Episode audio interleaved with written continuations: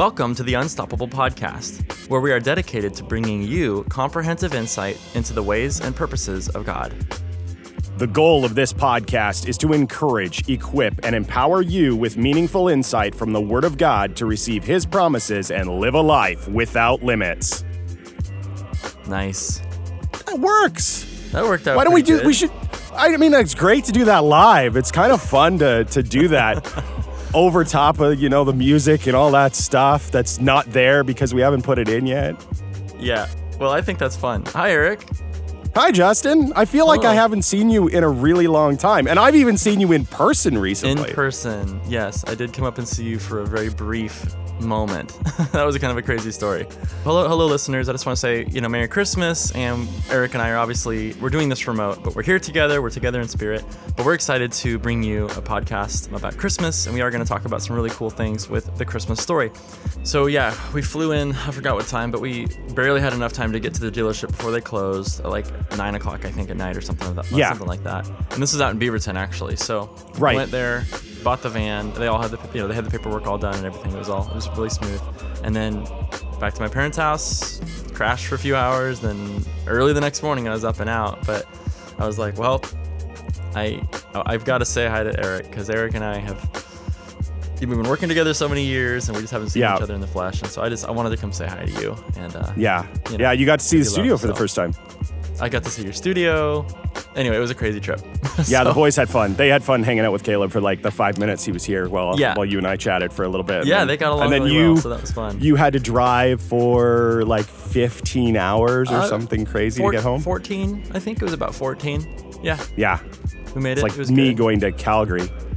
Yep, Caleb. Caleb did a good job. We had a good time in the in the new van. It was super fun, and we're just thankful. You know, it was a, it was a good thing. But but here now, um, back to back to the podcast. We are recording about um, Christmas. So Merry Christmas, everybody. Yeah, Merry Christmas, Yeah. everyone. And Eric, this is season four. How do you how do you feel about this? I mean, I guess before we get into the content, let's talk just for a moment. I mean, dude, how do you feel? This is awesome. Like this is uh, what third or fourth episode of season four. What is it? Yeah, I think you're, you're keeping track. Four. Yeah, we we've been on schedule. We've actually we've actually kept to schedule. I think Yep. I think this is episode four. So yeah, that's which is good because you've been. I mean, school has just been crushing you It this year, which is a whole a whole that other is- topic we could tangent Yes. about. It's been a and lot. and you've managed really to good. pull out some content. We have some episodes that are you're Yeah. really excited that are coming up. That we're Yes. hey yeah, let's go, let's do this. This is gonna be this is gonna be Yeah, it's- awesome. So. It's pretty cool. Yeah, and things are picking up. I'm hoping your winter semester is a little lighter than your fall semester was, but somehow I doubt it. I, I'm guessing it's only uphill from here. I'm guessing We'll there's no reprieve for you at all. We will see. So as- as of this recording, I'm in my senior year at Cal Poly, and the winter quarter is looking. I don't know. We'll see. We'll we'll talk later about it. We'll see what it looks like, um, because I'm starting on I'm starting on my master's classes. I'm actually taking a grad class this next quarter, this winter quarter, for advanced orbital mechanics because I like that kind of stuff, and that'll help me with my master's degree, which is going to be next year.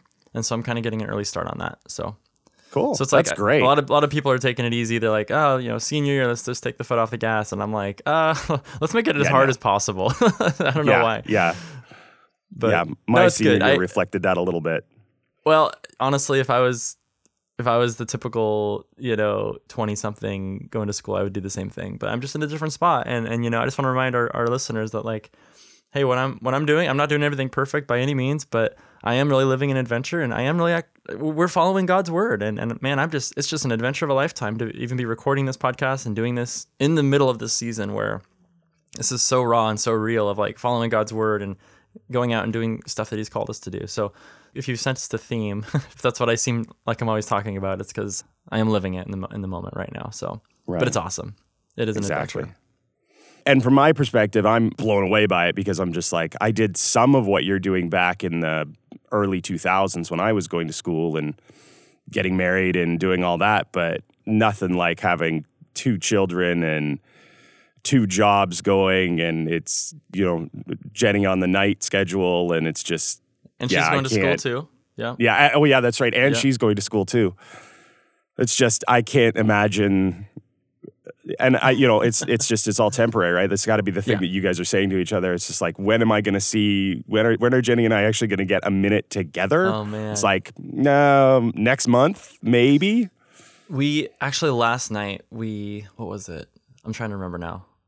We it's like we had the boys down to bed early or something. Like they were uncharacteristically quiet. And it wasn't one of those bad quiet where like they're getting into something. It was like one of them was in bed and the other one was like playing quietly or something. And I just looked at Jenny and said, "Jenny, do you hear that?" And she looks up and she's like, "What?" I'm like, "It's quiet." and we just looked at each other like, "Now what? Like what do we do?" You Yeah. know, What what do with we do exactly? Yeah. We, like, exactly. sat together on the couch and just like spaced out for a minute. You know, we're just Yeah, like, "What is yeah. this?" So it is a little crazy. It's it's one of those seasons where it's like we're already looking at it like we're gonna look back on this and think we were nuts, you know. But And uh, but Here we are. and you have people who have told you that. Like this is Yeah. not like. I don't think I ever have. I, I think I've maybe said you're crazy, but I've meant it in a. Yeah, that's Justin. It's just what he's doing. It's crazy, but he's going to do it. It's because I know Justin, and he's just going to get it done. And you are. You're getting it done, and it's it's just. awesome. I don't know. It's more than I could handle, but I know also in in my life I've had stuff where I've done things similar Yeah. to that. So Yeah.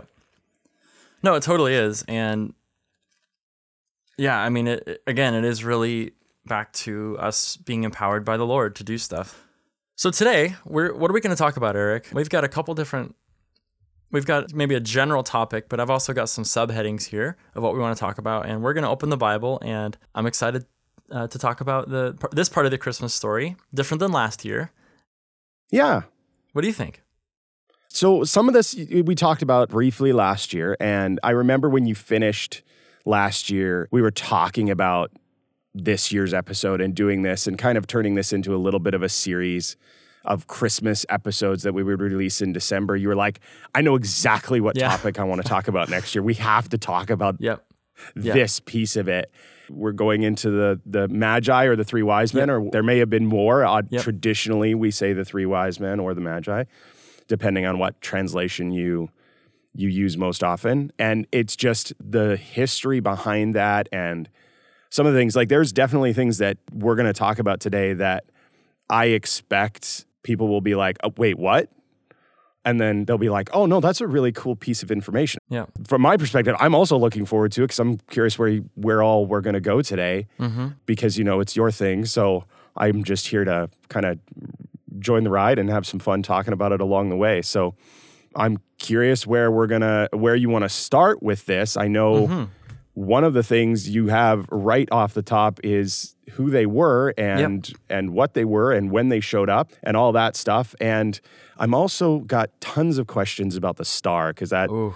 the scientific side of that. As the scientist in the room, I, I hope you have some scientific explanation for us too. I, I do actually I do uh, and I'm excited that's that's very I'm gonna have to try very hard to stay on track on this one because the the star has been a subject of interest for me for many many years and so I am gonna share some really cool things that I've found but also what other people have found yeah so we're gonna go over who are the wise men that's the first subheading I have here we're gonna go for we're gonna talk about who were the wise men what was the star there's been a lot of debate about this. When did the the magi come? Right, You hear me using the word magi and wise men interchangeably. We're to talk about what that what that means. Um, we're going to talk about how many there were. Does anybody know? Maybe. What kind of gifts did they bring? And then what was the point of the gifts?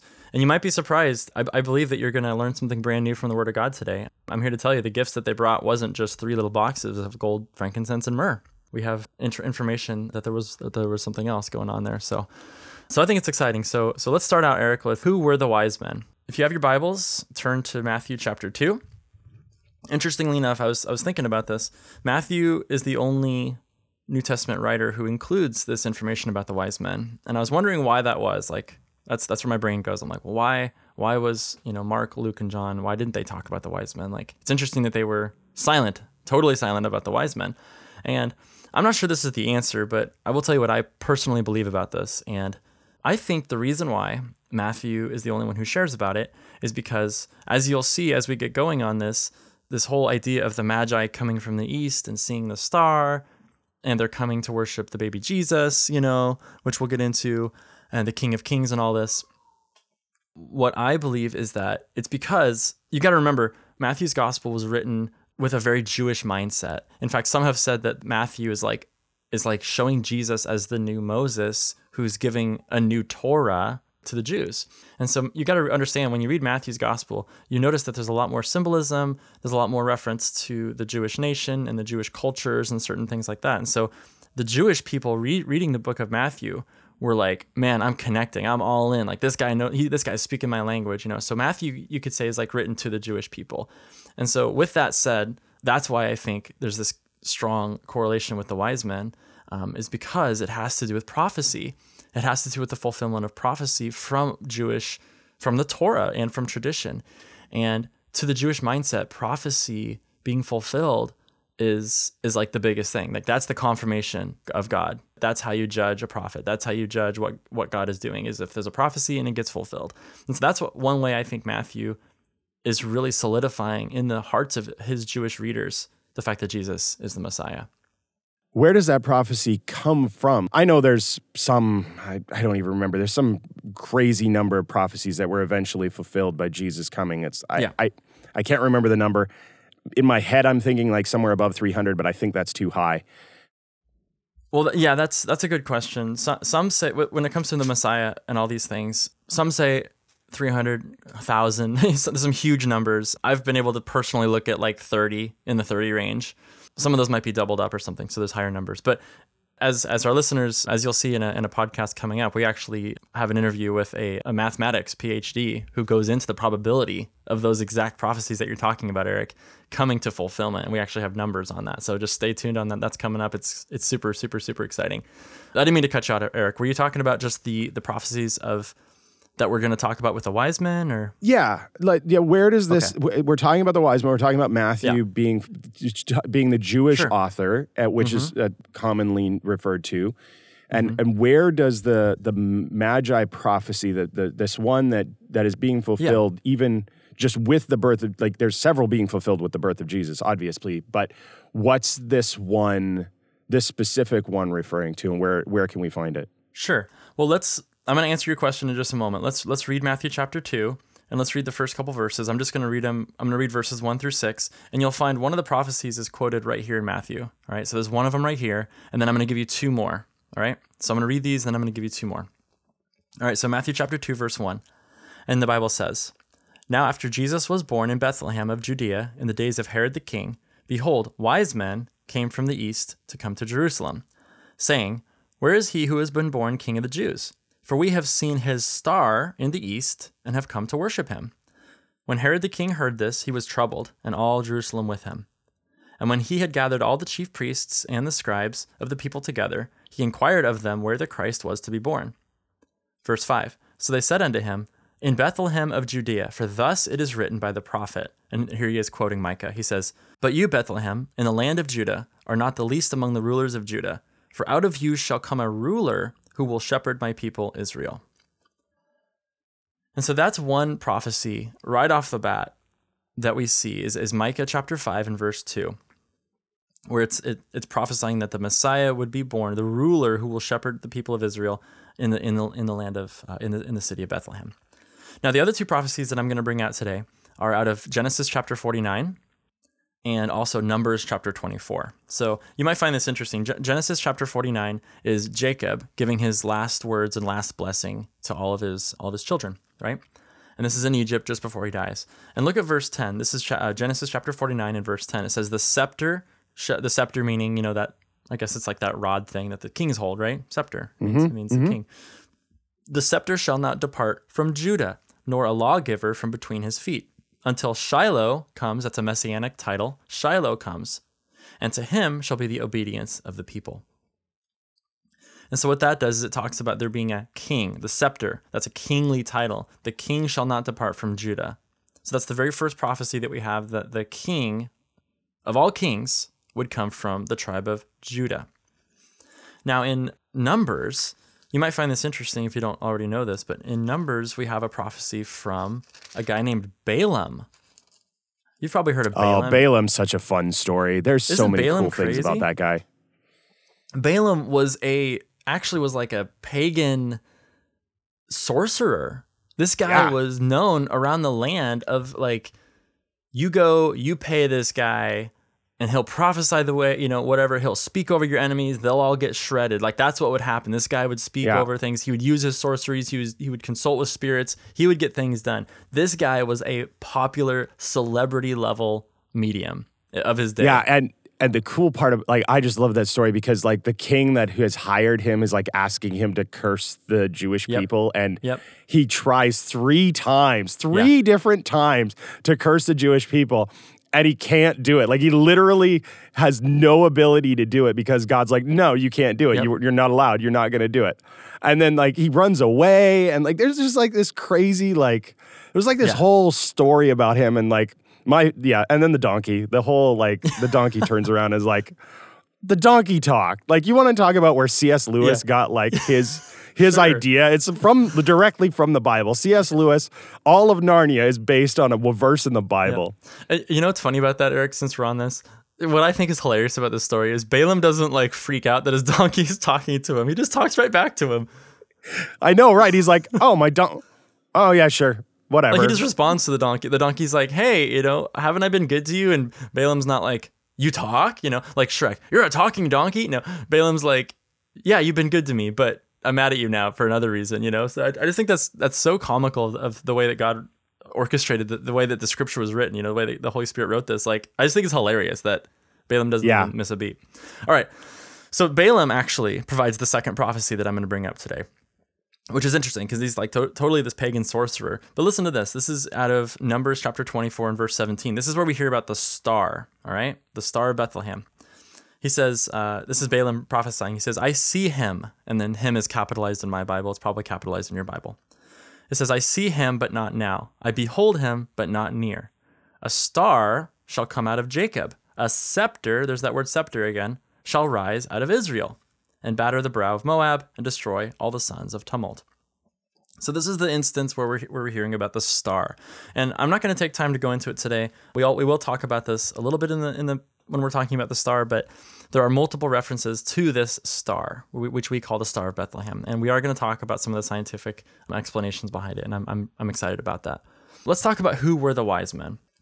Who were the wise men? I'm gonna I'm gonna flip back here to Matthew chapter two, and I want you to notice something. This is really cool back to verse 1 it says now after jesus was born in bethlehem of judea in the days of herod the king behold notice that word behold in your bible matthew is using this word behold basically it's, it's the word that you and i would translate as like wow or amazing or this is crazy like we talked about this on last year's christmas podcast where the angel you know said behold or no, the, the writer, excuse me, the writer said, Behold, of the angels. It's this thing where the writer would say something like, Listen, what I'm about to write next is so crazy. Wow. Just look at what I'm about to say. It's incredible. What I'm about to describe to you is just incredible.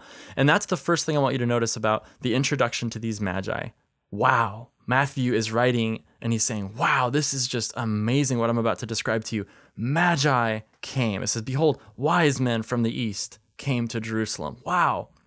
And that word wise men actually is the word magi, M A G I.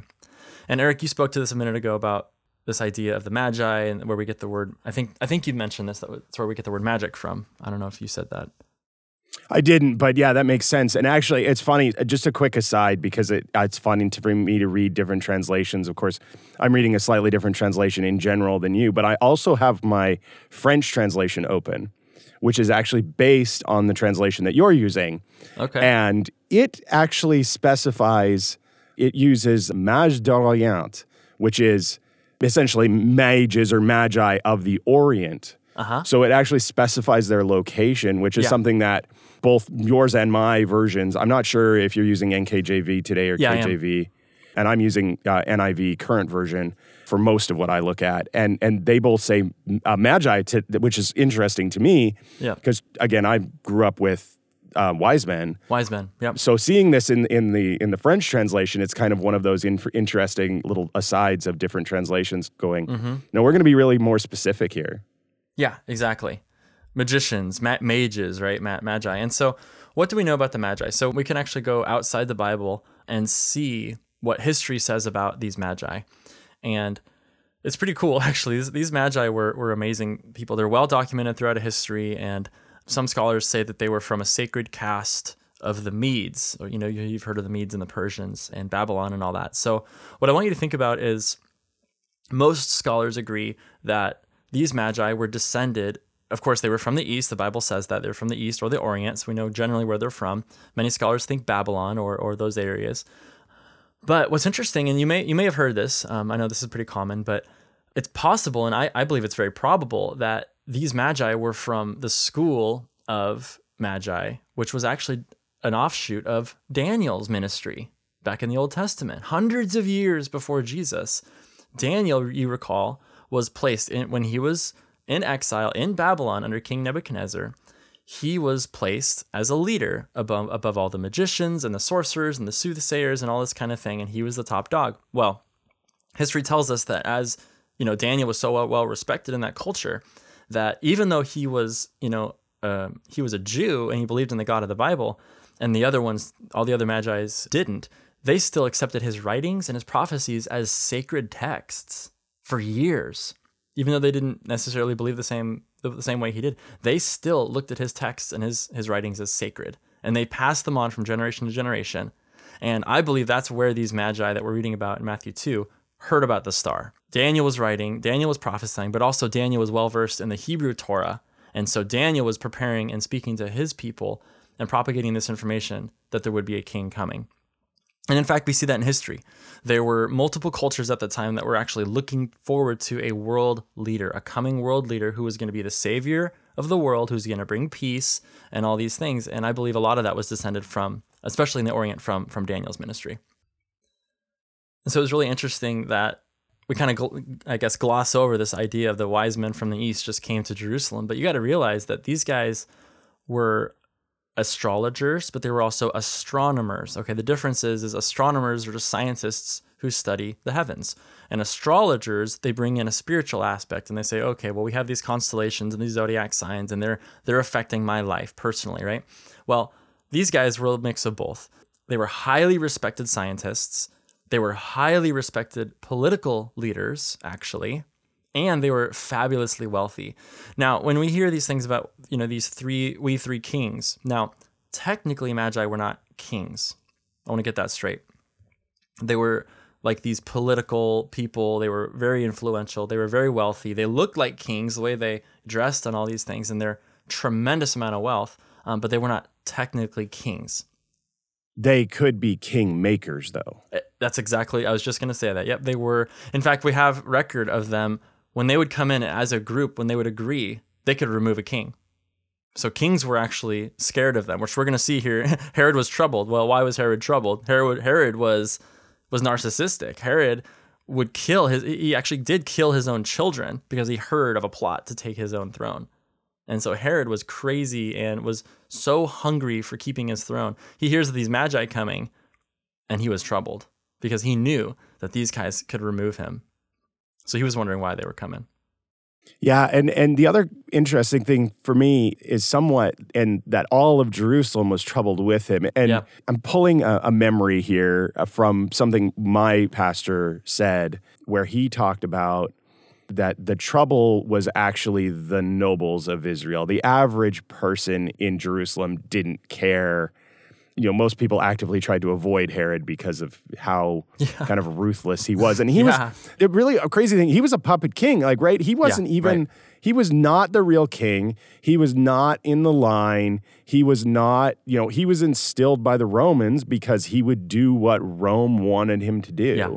Yeah. And you know, just like your average tax collector in Israel, your average governor, your king, they're all technically Roman actors. They're they're not Jewish, and that's why you know tax collectors were basically disavowed by all the other members of Israel because they Yeah. were just they were seen as traitors. And Herod, he was king, but I think the average person today, it's kind of like the president, right? We have a president. Well, what the president does or says has kind of has an impact on my life, but in in reality, they're so far removed. And Herod was the same way. And I think in Herod's case, you actively wanted to avoid the man. You didn't want to Yeah. get recognized by Herod because that could, that, would, Right. that would not necessarily end well for you. Yeah. I want to point out now, I have include, included this in the notes, but there's a tremendous book where a lot of this information that I'm sharing today did come from this book. Um, this is by Rick Renner, and he wrote a, a book called Christmas The Rest of the Story. And this has just been a tremendous resource for me as I've been studying these types of things. And so I want to read something out of, or I'm going to summarize something out of his book. Um, he talks about one time when Emperor Nero, you may have heard of the name Emperor Nero over Rome. Emperor Nero was crazy, and he was the one who would burn Christians and blamed the great uh, fire of Rome on on the Christians and all this type of stuff. Nero is a nut job. But listen to this. He talks about here about how Nero viewed the Magi. This is historical evidence here. There was a king that wanted to come to Rome to pay uh, pay homage to Nero. Normal thing because Nero would have you killed if you didn't, right? So, so Nero was crazy. But this guy, this king is coming to Nero to pay homage to him. Now, Magi had accompanied this king, and Nero heard that there was a group of Magi that were coming with this king to to see him. When Nero heard the news that the Magi were coming with this king, he was so alarmed. Apparently, he for, he nearly forgot about the king himself, and he literally rolled out the red carpet and did all this stuff to welcome them into Rome to avert a possible disruption to his throne, to his kingdom. Apparently, he spent a, a, ridiculous sum of money every single day to keep them entertained. He gave them a parting gift. He wined and dined them. You know, he did all the stuff to keep them happy during their trip, just because they were they were coming to Rome because he was he was so worried about it. And in fact, after they were gone, apparently he was so relieved that he threw a, celebration after they left. oh wow! And this is oh, Nero wow. we're talking about. So so I wanted to bring that out. These just aren't three kings with three little boxes of gold or, or you know gold, frankincense, and myrrh. These are magi. These are highly respected and even feared people in, in this in this day and age. Wow. Yeah. I think it's amazing. So, so who were they? So, I think we have an idea of of maybe who the Magi were again, I, I want to bring back the point that these people were were so influential and all this, but but yet they they stayed in their element. They stayed in the Orient primarily. They they would have to have a really good reason, you know, to come all the way to Jerusalem. And so that's why, why we're going to transition to the star, the star of Bethlehem. Woo-hoo! Let me ask you a question. What would cause these guys to however many they were, which we're going to get into, but they live and breathe astronomy and science. They followed these things. Mm-hmm. They tracked it. You got to realize this. It's not like today where we're all busy, we're running around, and like once in a while you have a time you have time to go outside and look up. And when you look up, you see nothing but city lights, and maybe you see the moon. Right? They right. didn't have a light pollution back then. Nope. They didn't have streetlights back then. They didn't have stuff like we have. Nope. They when the sun would go down, oftentimes they would go up to their roofs. These people in these Oriental cultures because it was so hot. And when when, yeah. when the sun finally went down, now finally ah we can relax. They can go upstairs to their flat roofs where they often had you know reclining areas and blankets and stuff like that and carpets exactly. that they could relax. They would spend time with their loved ones but they would look up at the sky. And this mm-hmm. isn't just the magi. This is all the, the culture of the time. So the people of that time were looking at the stars. They may have not known what it all meant but the magi were the ones who knew what it meant. They were the ones who were tracking um, the movement right. of the planets the movement of the stars the, the scientific people of the day Yep. And so, what would cause these guys to travel? Some some estimate a thousand to twelve hundred miles. You got to realize yeah. this wasn't in a plane; these were on yeah. camels, or you had servants carrying you, or something, right? Right. Not a short trip. You got to be highly motivated, right? Yep. To travel that type of distance, and so that's where the star comes in. Now, let's go back to our text, Matthew chapter two. He says. Where is he who has been born king of the Jews? For we have seen his star in the east and have come to worship him. Remember, these are magi we're talking about. These are incredibly important people. And it was actually their custom to go and visit when a newborn king came on the scene and they would bring gifts. How did they know he was the king of the Jews? Have you thought about that? Isn't that interesting? How, how did they know he was king of the Jewish nation? I believe it goes back to that prophecy we were reading in, in Numbers and also in Genesis. And this is passed down from Daniel. A scepter shall not depart from Jacob and from Judah. Hmm. And so, how did they know that? Just looking at the stars. Well, here's what I want to bring out. Let's just talk about first of all, let's talk about the speculation, all right? And then I'll tell you what I what, what I believe it is. And so there's a lot of speculation about what the star. I'm sure Eric, you've you've heard a lot, and I'm sure our listeners, you've you've heard a lot, or you've maybe come to a conclusion on your own. about what the what the star of Bethlehem could possibly be. How about this one? Have you heard that it might be might have been a comet? I've heard that. yeah, one. I've I've heard comet. Yeah, I've heard comet. comet doesn't make any sense though because comets are ridiculously predictable. Like they're plus Yeah. or minus days. Like there's one that's occurred in in both yours and my lifetime called Halley's comet. Halley's comet. It's a big one. Yep. It's a big one. It is dependable. It is reliable. It's on like a 70 odd year cycle, 80 odd Yeah. year cycle. And uh, we're about halfway through it now. I'm unlike, I, I'm not necessarily likely to see it, but I could. It was, I was just a little too young when it passed by us the last time. And those cycles are, are true of all comets. And Yep. some of them are hundreds of years, some of them are 20 years, some of them are, you know, somewhere in between and there isn't one that appeared in the time frame that we Right. know Jesus was born in. Right. That, and that's that's a that's a point I was going to bring up. These cultures throughout the years for for thousands of years actually take painstaking records of the comets because comets were viewed often as omens and, and major major things happening. And so so it would be very unlikely that a large significant comet like this would have happened and no nobody would have written about it. Nobody would have taken note. So there's there's no records of a, of a comet happening.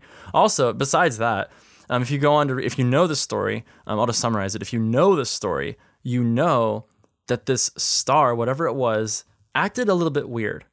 All right. It appeared, it disappeared, it appeared to stop. Have you ever heard of that? It, it looked like it stopped over the place where the child was. Verse 9 it says, When they heard the king, they departed, and behold, the star which they had seen in the east went before them till it came and stood over where the young child was. Have you ever heard of a star that goes before you and then it stops over a place where you should go? Like, what is this? Comets, from a scientific perspective, a comet is a big chunk of rock and ice. Basically, it's a giant asteroid, but it's got ice on it, which is why you, you see the tail. And it's on what's called a heliocentric orbit. Helio meaning sun. So this thing is not around Earth, obviously, but it's also not just flying out in space. This thing is actually in orbit around the sun, just like we are. But it's on a very predictable, like you said, Eric, very predictable trajectory. You can you can look at it and you can do the math and you can figure out you know when it's going to come back, which is what they've done with Halley's comet. That's why you can predict when it's coming back. But as it passes by the sun, you see that tail come off of it, and that's the the ice and stuff you know melting and and and shooting off. And so you have the tail, but nothing about it from our perspective on Earth, uh, or even physically, causes it to stop. That's just that does that doesn't happen. So interesting.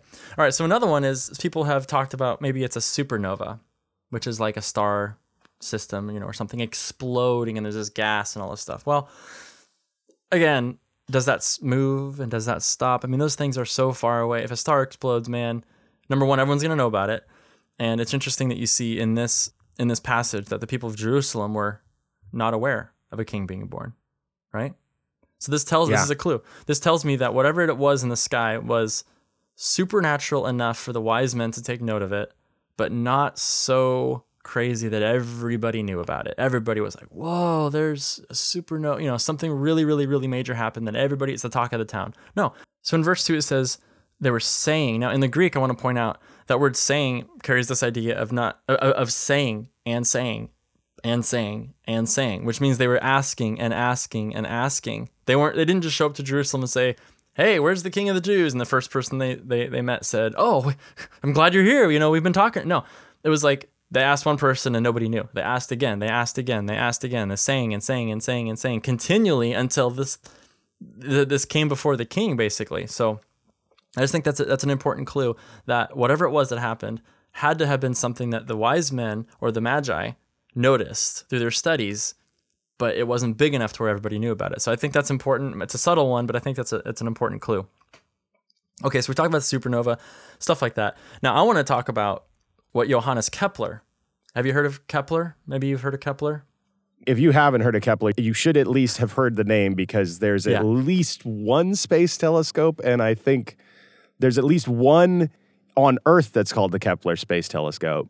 And I'm pretty sure there's at least one orbiting uh, the Earth as well that's Kepler because of all his discoveries. And he, we're still using Yes. the things he discovered Yeah. to modify astronomy and how we look at space and the stars today. And he lived And- for 500 years ago. cur- current satellite launches, we you know we're using the basics of the the Keplerian laws of planetary motion. You know, these are the things that describe how the planets and how things interact in space. It's really interesting. So. You might not know this, but so Kepler himself, when he started getting into astronomy and started making these discoveries, guess what the first thing he started applying his new equations for? Guess what's the first thing you think of that he started? What do you think it is, Eric? The first thing he started studying? The Star of Bethlehem. That would be where I would go, just like Gutenberg yep. did with the first printable type book, right? The guy went, yep. hey, let's print the Bible. Come on. I, am telling you. And so Kepler was fascinated with this whole thing. And so basically, in the course of, and this is what I've read from, and I, I have, uh, I have the, the reference here. This is from an astronomy in and around Prague, mathemat- a physical mathematics book. This is called the Supplementum of the Mathematica et Physica, volume 46 and pages 115 through 125 for those of you who are interested in looking that up. But listen to this. It says in 1604, Kepler observed a new star, new star, interesting, and believed in a connection to a special and very rare planetary conjunction. I'll explain what that means in a moment.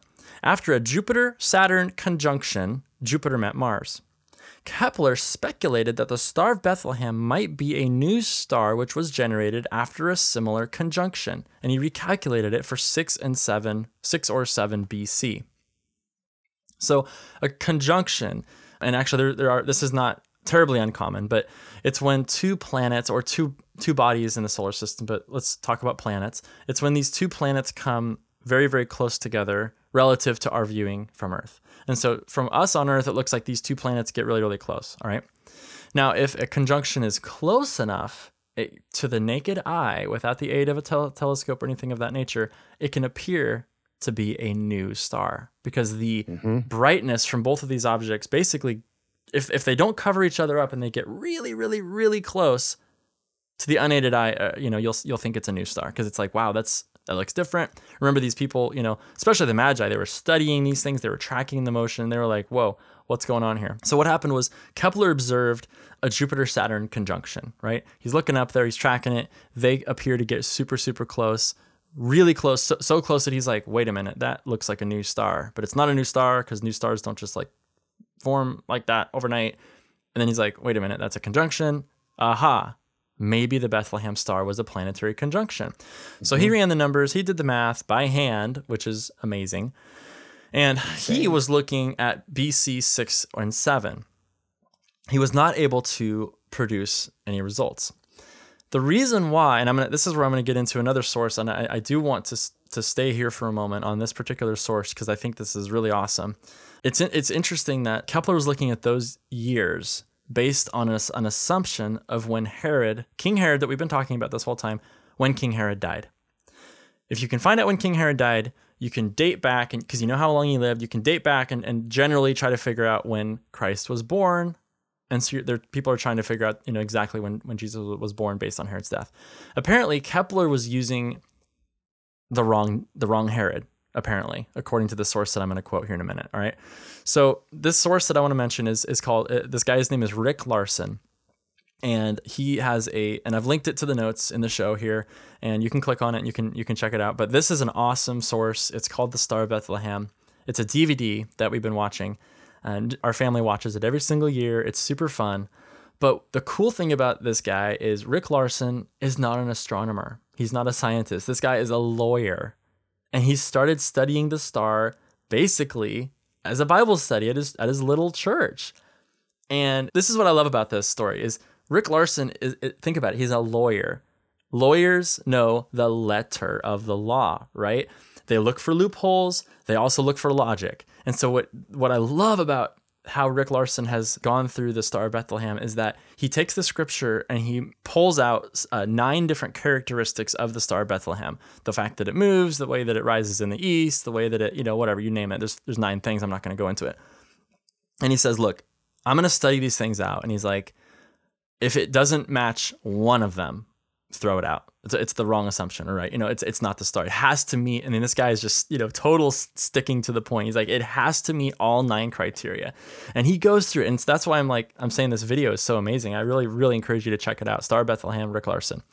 And so that, that's who I'm going to talk about for a moment here. So, so Larson says that Kepler believed that Herod died, I guess, in 4, 4 BC. So he was looking at the 6 to 7 BC range.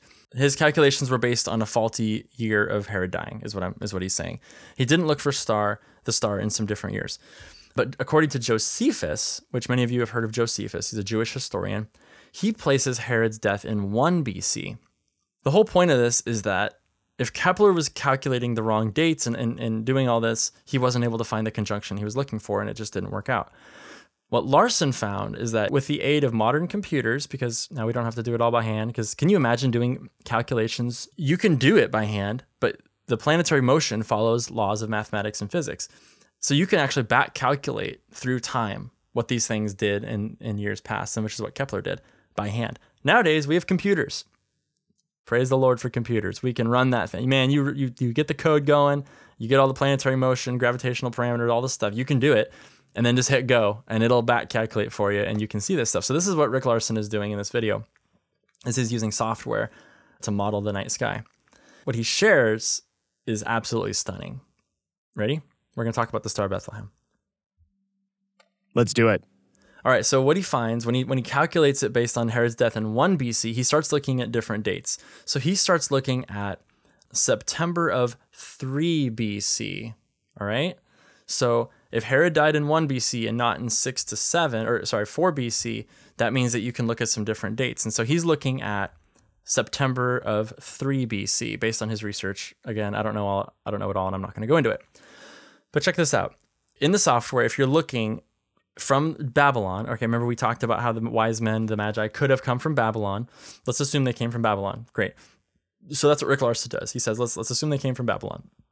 So you're looking at the night sky from Babylon, and you're looking in the east because if you look at the Greek text, it says we saw his star rising in the east. It doesn't mean we. It doesn't necessarily mean we saw his star when we were in the east, which is also true. We saw his star in rising in the east. So if you look at it like that way, guess what you find? You you see Jupiter and Regulus. Regulus is a star, but it was known uh, to this day, Regulus meaning where we get the word regal from, meaning king. So it's the king star, and Jupiter also was known as the king planet. So that's interesting, right? And so what you see is you see a Jupiter Regulus conjunction, right? So Jupiter and Regulus come super, super close together. Again, not super uncommon for a conjunction of that nature. However, it is interesting. You see the king planet, you see the king star. Hmm. So the astronomers are thinking, hey, that's that's cool. It happens. That's interesting, right? However, here's what's really interesting. If when when Larson propagates this model forward, he sees Jupiter perform a halo around Regulus three times. So it's a conjunction once, it loops up, it does a conjunction again, it loops around, and it does a conjunction a third time. Now that is very, very rare in astronomy. So that's interesting. Again, and I'm not trying to extrapolate or make, make make a claim here, but I'm just saying that is something that would have caught their attention. To see a conjunction, that's that's a you know you can look at it on your news feed on on, on your phone. It'll, it'll tell you there's a conjunction. That's kind of uncommon. It's not super rare. You're like, wow, that's cool. But a triple con- conjunction between the king planet and the king star, and if you will, drawing a halo around it three times, I can see some symbolism in that it gets crazier after this, but I just think that's really interesting to start out with. One more thing to add to this guess where all this is happening in the night sky? It's literally happening inside the constellation of Leo. Now, Leo is Eric. Do you know what Leo is in in the constellations? I know Leo is a lion. It's a lion. Does that ring a bell with any of the prophecies we've been reading about today? About do you know what um, well, Judah was often referred to as a lion. That's correct. Judah is the sign of the tribe of Judah is a lion. Interesting. So now we have that's the connection to the Jewish people. And if you know the prophecies, these magi, again, if they if they were well versed in the prophecies, expecting the Savior to come, uh, you know, and again, Daniel from the Jewish people, you see Leo, you see this king, king, king thing happening. You're like, king, Judah, king, Jews, right? Mm-hmm. Interesting. And that's just the yeah. science. That's just looking up at the night sky. And again, these guys, so maybe nobody would have noticed that, right? They would have Jupiter, you know, having a conjunction with Regulus. Eh, I don't know. It's not super spectacular. And certainly no one nobody's tracking it over time to watch it do it three times and, and the halo and the they may have noticed, but they may have also just kind of said, well, coincidence, right? I think it's interesting. Now, here's something that's really crazy. During this triple conjunction, we also see something else. So, as if that wasn't enough, listen to this. This is something that I had never heard before and that Larson brought out that I thought was just wonderful. Let's fast forward. Let's go to Revelation chapter 12. You're like, Revelation? What are you talking about? This is the Christmas story. Well, in Revelation chapter 12, we have an interesting story or an interesting account here that I believe ties in here very well. And you may have wondered about this when you read it and wondered what the connection was, and I'm going to show it to you right now. Revelation chapter 12. Now a great sign appeared in heaven a woman clothed with the sun and with the moon under her feet, and on her head a garland of twelve stars. Then, being with child, she cried out in labor and in pain to give birth. And another sign appeared in the heavens Behold, a great fiery red dragon, having seven heads and ten horns, and seven diadems on his heads.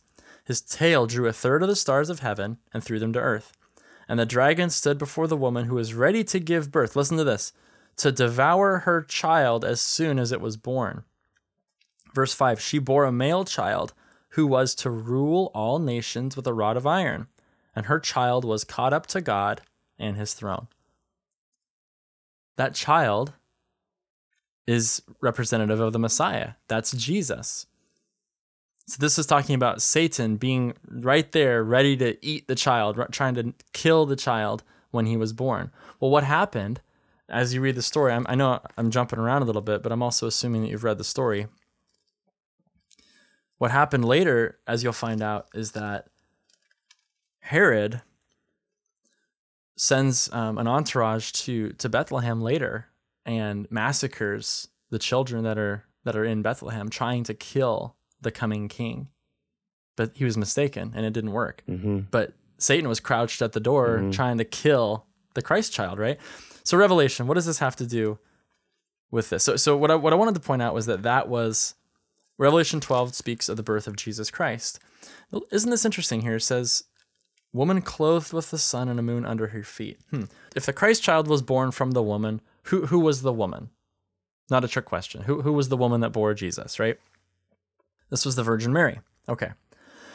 Well, if you're looking, and again, Larson goes through this with this this whole animation, but when you run the animation forward and you see the Jupiter triple conjunction with Regulus inside the constellation of Leo, guess what else is happening?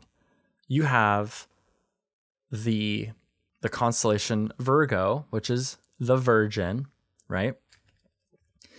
And you notice that at this exact same time, you have the sun is over Leo. So you can't it's interesting, you can't you couldn't see this in real life, right? Because the sun, when the sun's out, you can't see the stars, but through the computer software you can see where the positions. You look at the positions and you mm-hmm. have the virgin, you have Virgo clothed with the sun, just like the scripture says. And if you keep going on the animation, guess what? The moon is at her feet at the same time.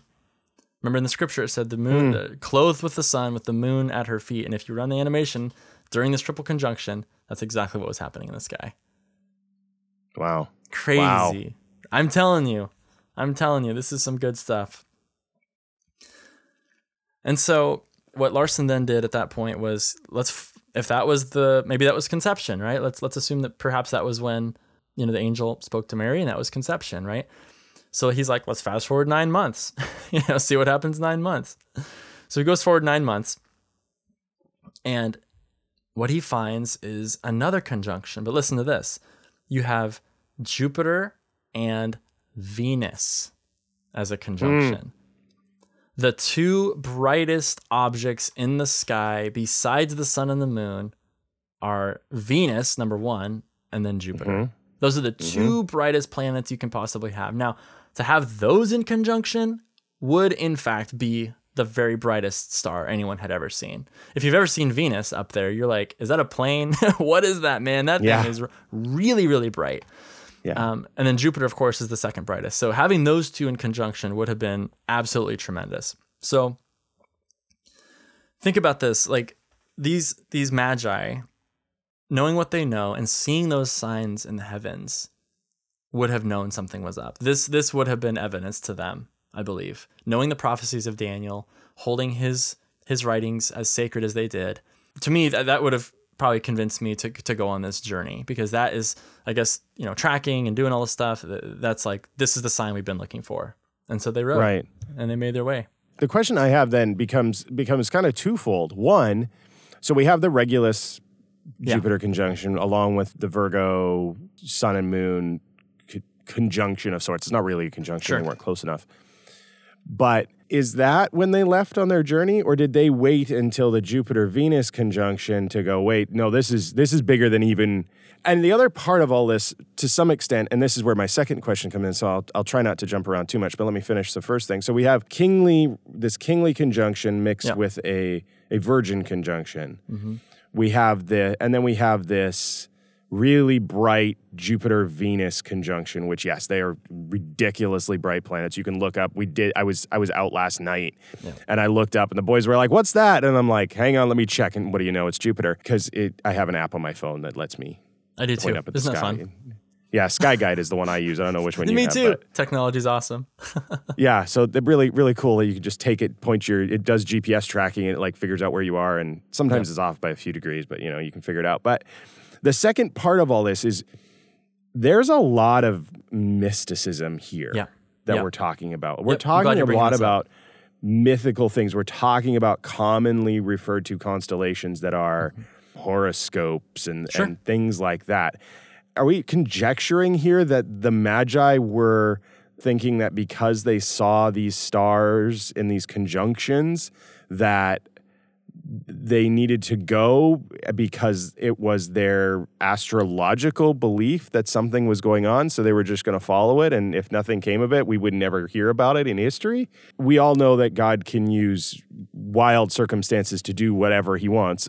Referenced earlier in this podcast, Balaam, the Yeah. soothsayer, basically, who couldn't curse Israel. Is that where you're coming in on that? I'm just trying to understand. I just want to maybe flesh out the theory a little bit more. If it's not a point, that's fine. I'm just curious if that's where then do you think they left? Do you think they left after Venus Jupiter? Because 1,200 miles on a camel is not going to take a week. yeah Uh, that's going to take months, possibly Yeah. years. I mean, we're talking about something that can go 30 miles a day, and that's at like top speed. So probably call it 10 to 20 miles a day. especially when you consider what we're about to talk about, which is it was more than just three guys on camels. Like we're talking an entourage. So, so yeah, yeah, that's a good point. So I'm glad you brought that up. First, I want to talk about what you what you asked about like the horoscopes and the sign and, and that type of thing, and then we'll talk about like the timing. So.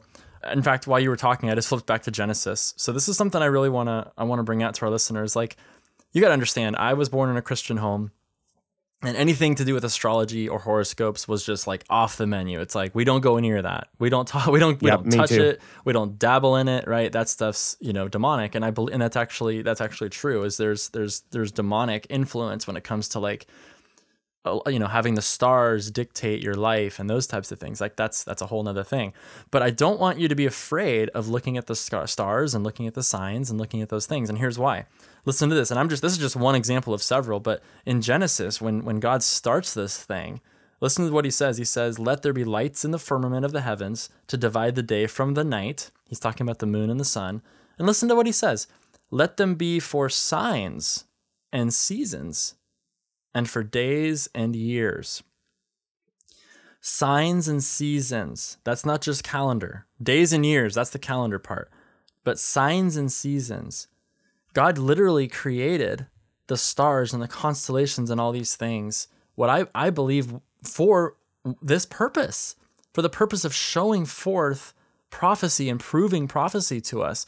In Matthew chapter 24, Jesus himself talk, talks about signs in the heavens and certain things happening. I don't know if I don't even know if it's a fine line. It's just like I think we need to look at what the Bible says about the appropriate way to look at the constellations and to look at the stars and realize that these are signs that show us where we are prophetically and what God's doing, but not that they are entities to be worshiped themselves or that they are the ones dictating our future or we're worshiping the stars, we're worshiping the constellations and stuff. And I think that's where people get off track. And especially where Bible people, I'm calling us Bible people, right?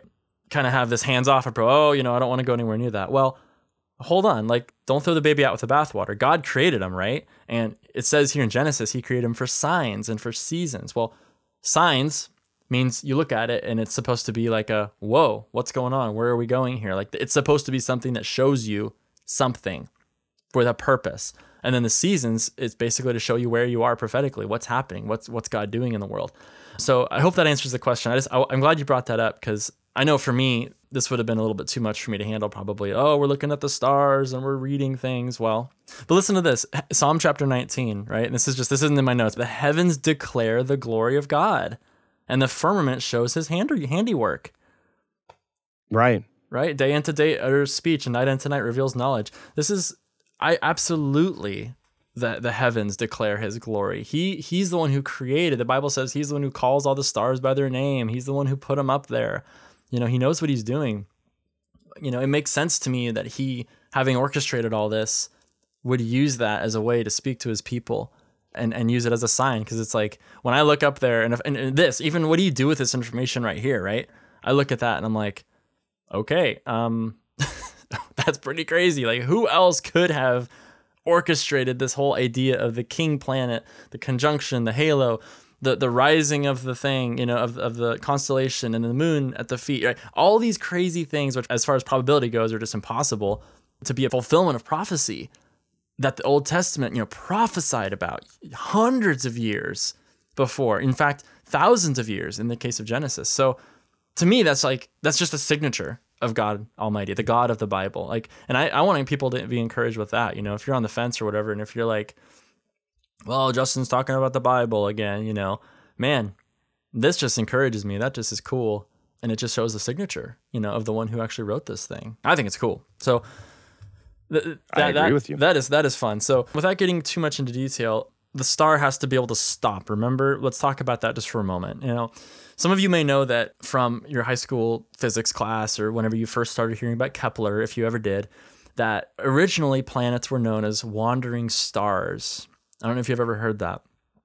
But they discovered early on they discovered planets because they were they behave differently than stars. Stars are so incredibly far away that they appear to be stopped, right? I mean, yep. the Earth is rotating, but we're the ones rotating, and so they they are moving. Yep. But relative to one another, they're not really moving that much. I mean, you can see how Orion has shifted over like thousands of years, and it's like not that much, right? So yep. in, in a person's lifetime or in like a group of lifetimes, the the backdrop of the stars isn't going to change that much. But how many of you know that the planets are moving on a day-to-day basis. You can see the movement of the planets in a relative in a short period of time. Like we've been talking about. You you and I have seen conjunctions of Jupiter and Saturn. I've seen other things. You hear on the news, oh, the planets are all lined up. Well, they move, right? And that's because of what's called relative motion, right? We're spinning, everything is spinning. it's yeah. a crazy dynamics problem, which it blows my mind that we can even have our have our heads wrapped around it. But what there's this thing called retrograde motion, and I want to be careful to, to, to mention that planets don't literally physically stop and turn around or do anything like that, right? They're on orbits and they're going in circles. They're, they're not perfect circles, but they're really close to perfect circles, actually. Like, just so you know, they're actually really close. But they're going. They're going on orbits and they're just going, go, go, go. And they're spinning around their own axes, right? But we're not concerned about that for the purpose of this talk. But what happens is, relative to where you and I are on Earth, if we're at the right place in the orbit, and let's say Jupiter's out there and it's, you know, just the right relative motion, relative velocity, positions, and all that type of stuff, Jupiter will appear. Like we were talking about, it draws a halo around Regulus, right? In real yeah. life, it didn't actually like stop or anything, but it looks like if you have something called retrograde motion, which means it just means relative to where you're standing, it looks like it stops and turns around and goes backwards. I know that's right. kind of hard to, to conceptualize, but just think about everything is spinning, everything is moving, and in, in a relative frame or in, in what's, what's called an inertial frame or non-moving reference frame, they spin around the sun just like we used to make little models of in, in elementary school. Okay, so you can think about that as an inertial frame. But relative to a person on a spinning Earth, you can actually have what's called retrograde motion, which uh, makes it look like a planet appears to stop and to turn around. And so that's what I believe is what's happening when we see in Matthew chapter 2. Let's go back to the Bible. We've been talking about other things, which is good, but we always want to go back to the Bible.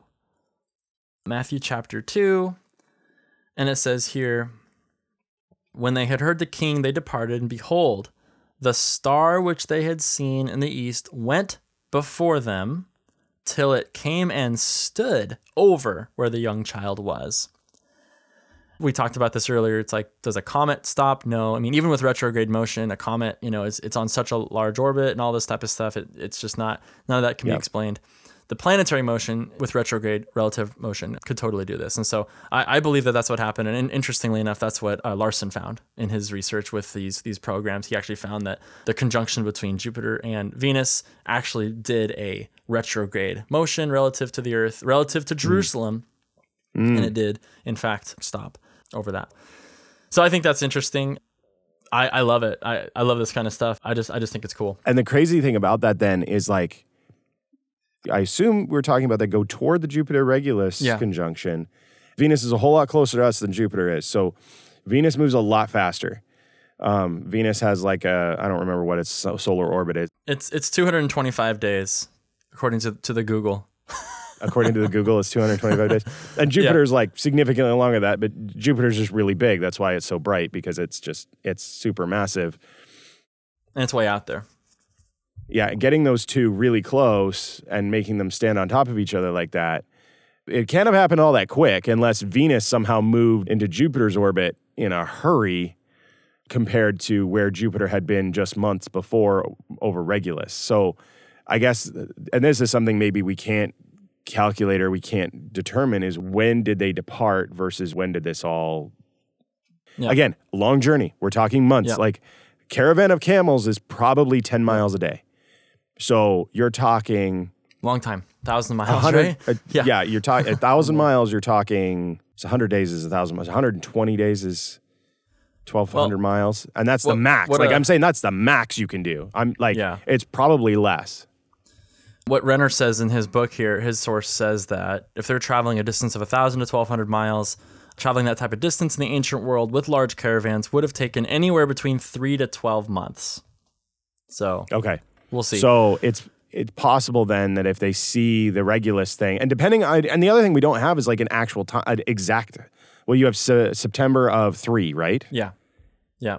Well, then we have June. June. So I didn't mention this, but nine months later is June of uh, of uh, so June of uh, two BC.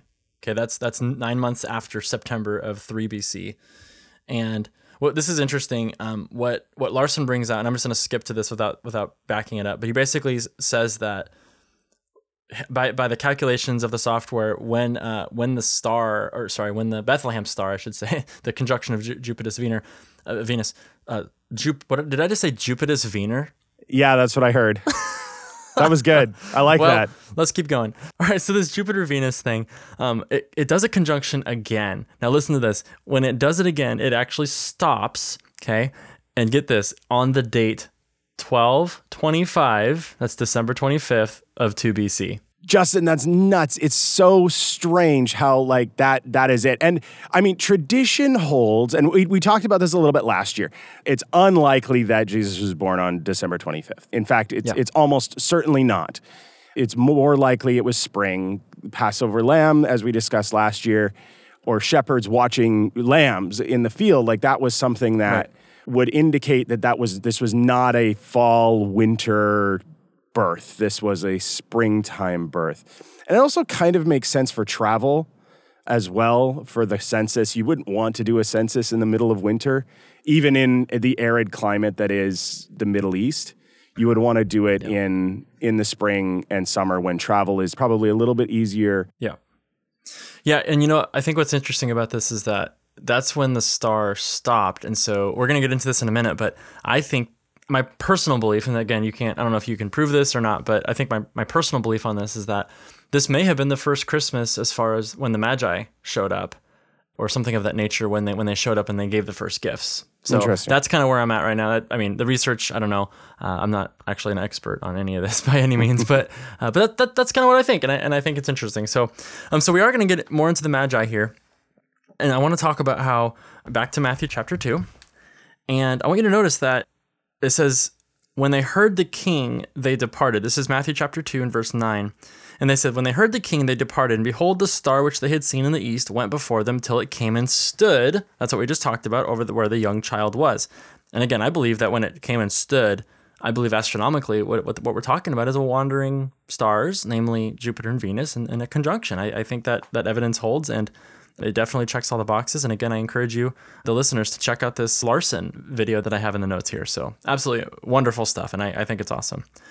But notice that they came into the house. And so, Eric, you recall, of course, last year we talked about the cave. This is really interesting, Eric. You know, you and I have talked a little bit about this in preparation, but I think you're gonna you're gonna find this very interesting. I know I did during my studies. When did the Magi come? You know, let's just let me just start out by saying when we see these greeting cards and we see these videos, in fact, before we recorded, the boys and I were watching this really cute little animated movie and it's got the three wise yep. men, you know, and all this stuff and and sure enough, they they show up like the day. Oh, oh, you know, actually let me back up. In the movie, okay, I'm going somewhere. This is a small rabbit trail, but this is going to tie back to something we talked about earlier in the podcast. In the movie, the star shows up, right? This bright, sh- uh, shiny star shows up, and the wise men are like, "Whoa!" And so they're, it, the video shows them following this thing, and it's it's it's super bright, right? Day and night, day and night, day and night. This thing is just like over hovering over Bethlehem, you know, the entire movie, right? And and they go from the east, which also today, by the way, I just did a calculation for my aerospace research, and I don't want to bo- bother everybody with this and bore you, but I was doing horizon calculations. So like, how far can is the horizon away from where you're standing. Right. Right. You can you can calculate that because you know the curvature of the Earth, and if you assume that the Earth is um, bald, we call it a bald Earth. it doesn't have any mountains or anything, and uh, you can you can calculate you know roughly what the what the horizon is, right? And so I'm thinking about this, right? These guys are in Babylon. There's so many. Remember we talked about uh, so many thousands of miles away, and I'm looking at it and I'm like, wait a minute, the horizon calculations don't make sense, you know? And and like my brain is working, right? And I'm like, what's going on here? And then it, it, it dawned on me, I, like in this moment right now, I remember that you asked earlier about the star. So in this movie, it's it's going the whole time.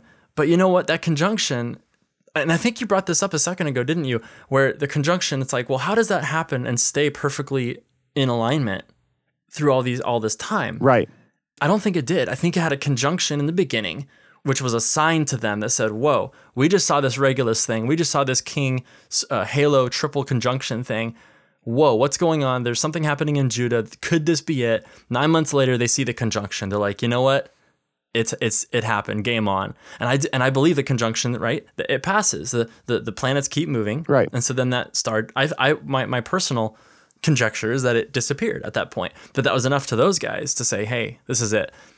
They know the scriptures. They know the stories. They know Daniel's writings. They know Judah. All the stuff. They're like, let's head towards Israel. And again, this is conjecture, but this is what what what I'm piecing together, and that that's why earlier when we saw we, we see Herod. I just read this a moment ago. When they heard the king, they departed, and behold, the star which they had seen came and stood still over the over, over where the child was. And listen to this. This is uh, Matthew chapter two, verse ten. When they saw the star, they rejoiced with exceedingly great joy. Mm-hmm. And again, back to the Magi and these very dignified Orientals. You know, and you look at this in the Greek and it's like this exceedingly great joy is like throwing a party. Like they're extremely excited. Right. And I believe that's because they saw that second conjunction. And that second conjunction uh, basically sh- literally showed them where to go to go meet with Jesus and you know specifically So I just want to clarify just because we've talked a lot about conjunctions and things like that. So we've got the Regulus conjunction, yeah. Regulus Jupiter, right? So it's going. Yeah, that's Jupiter correct. halos Regulus three times. Yes, and and that was enough to say can... go because something's happening, and then when they get to Herod and they they haven't seen any new sign, they haven't seen anything for a while, and now we get Jupiter and Venus coming together Yes. In a in a very bright thing, and that's the thing that says now we get to go to Bethlehem. We're in we're in Jerusalem, but this isn't happening in Jerusalem. It's happening in in Bethlehem. Although I think you're going to talk yes. about that.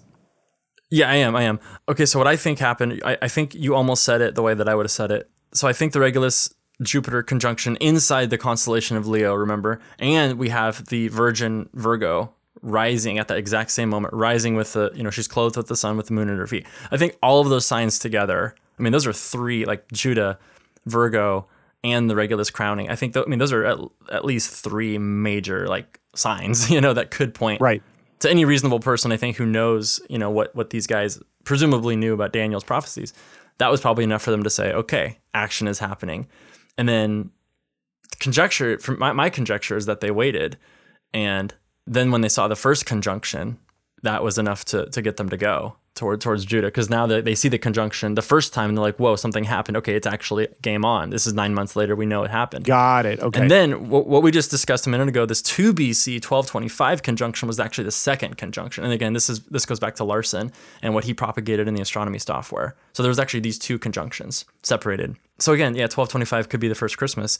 And so that's why I think that these guys re- rejoice with such exceedingly great joy is because they started out their journey seeing the, this this bright star that no one had ever seen before, which was actually the conjunction, which they knew. But then it disappeared for a while because again that's how the star that's how the planets move right? They they don't stay in conjunction Right. forever. Like like you mentioned they, they're on different orbits and all this.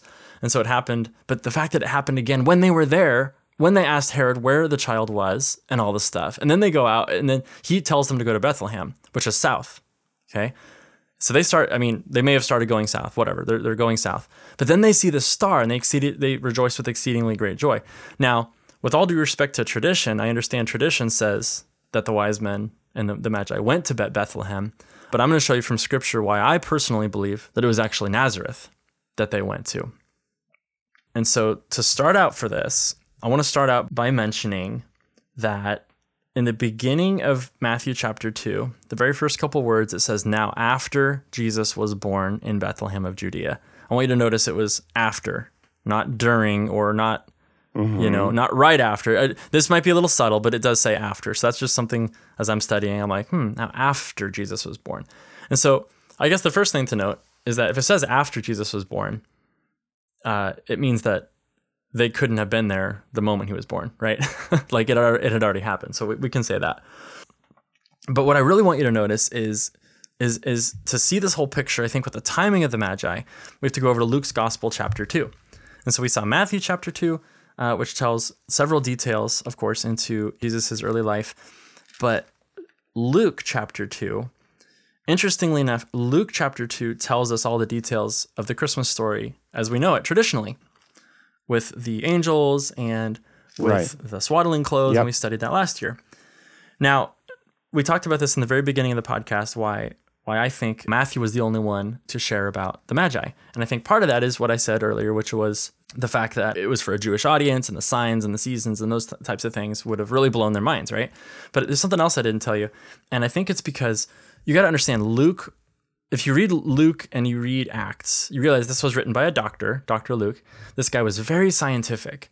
You know, the Yes. words that he used were intelligent, very scientific, uh, you know, medical terminology. This guy was a scholar. This guy was a painstakingly accurate historian.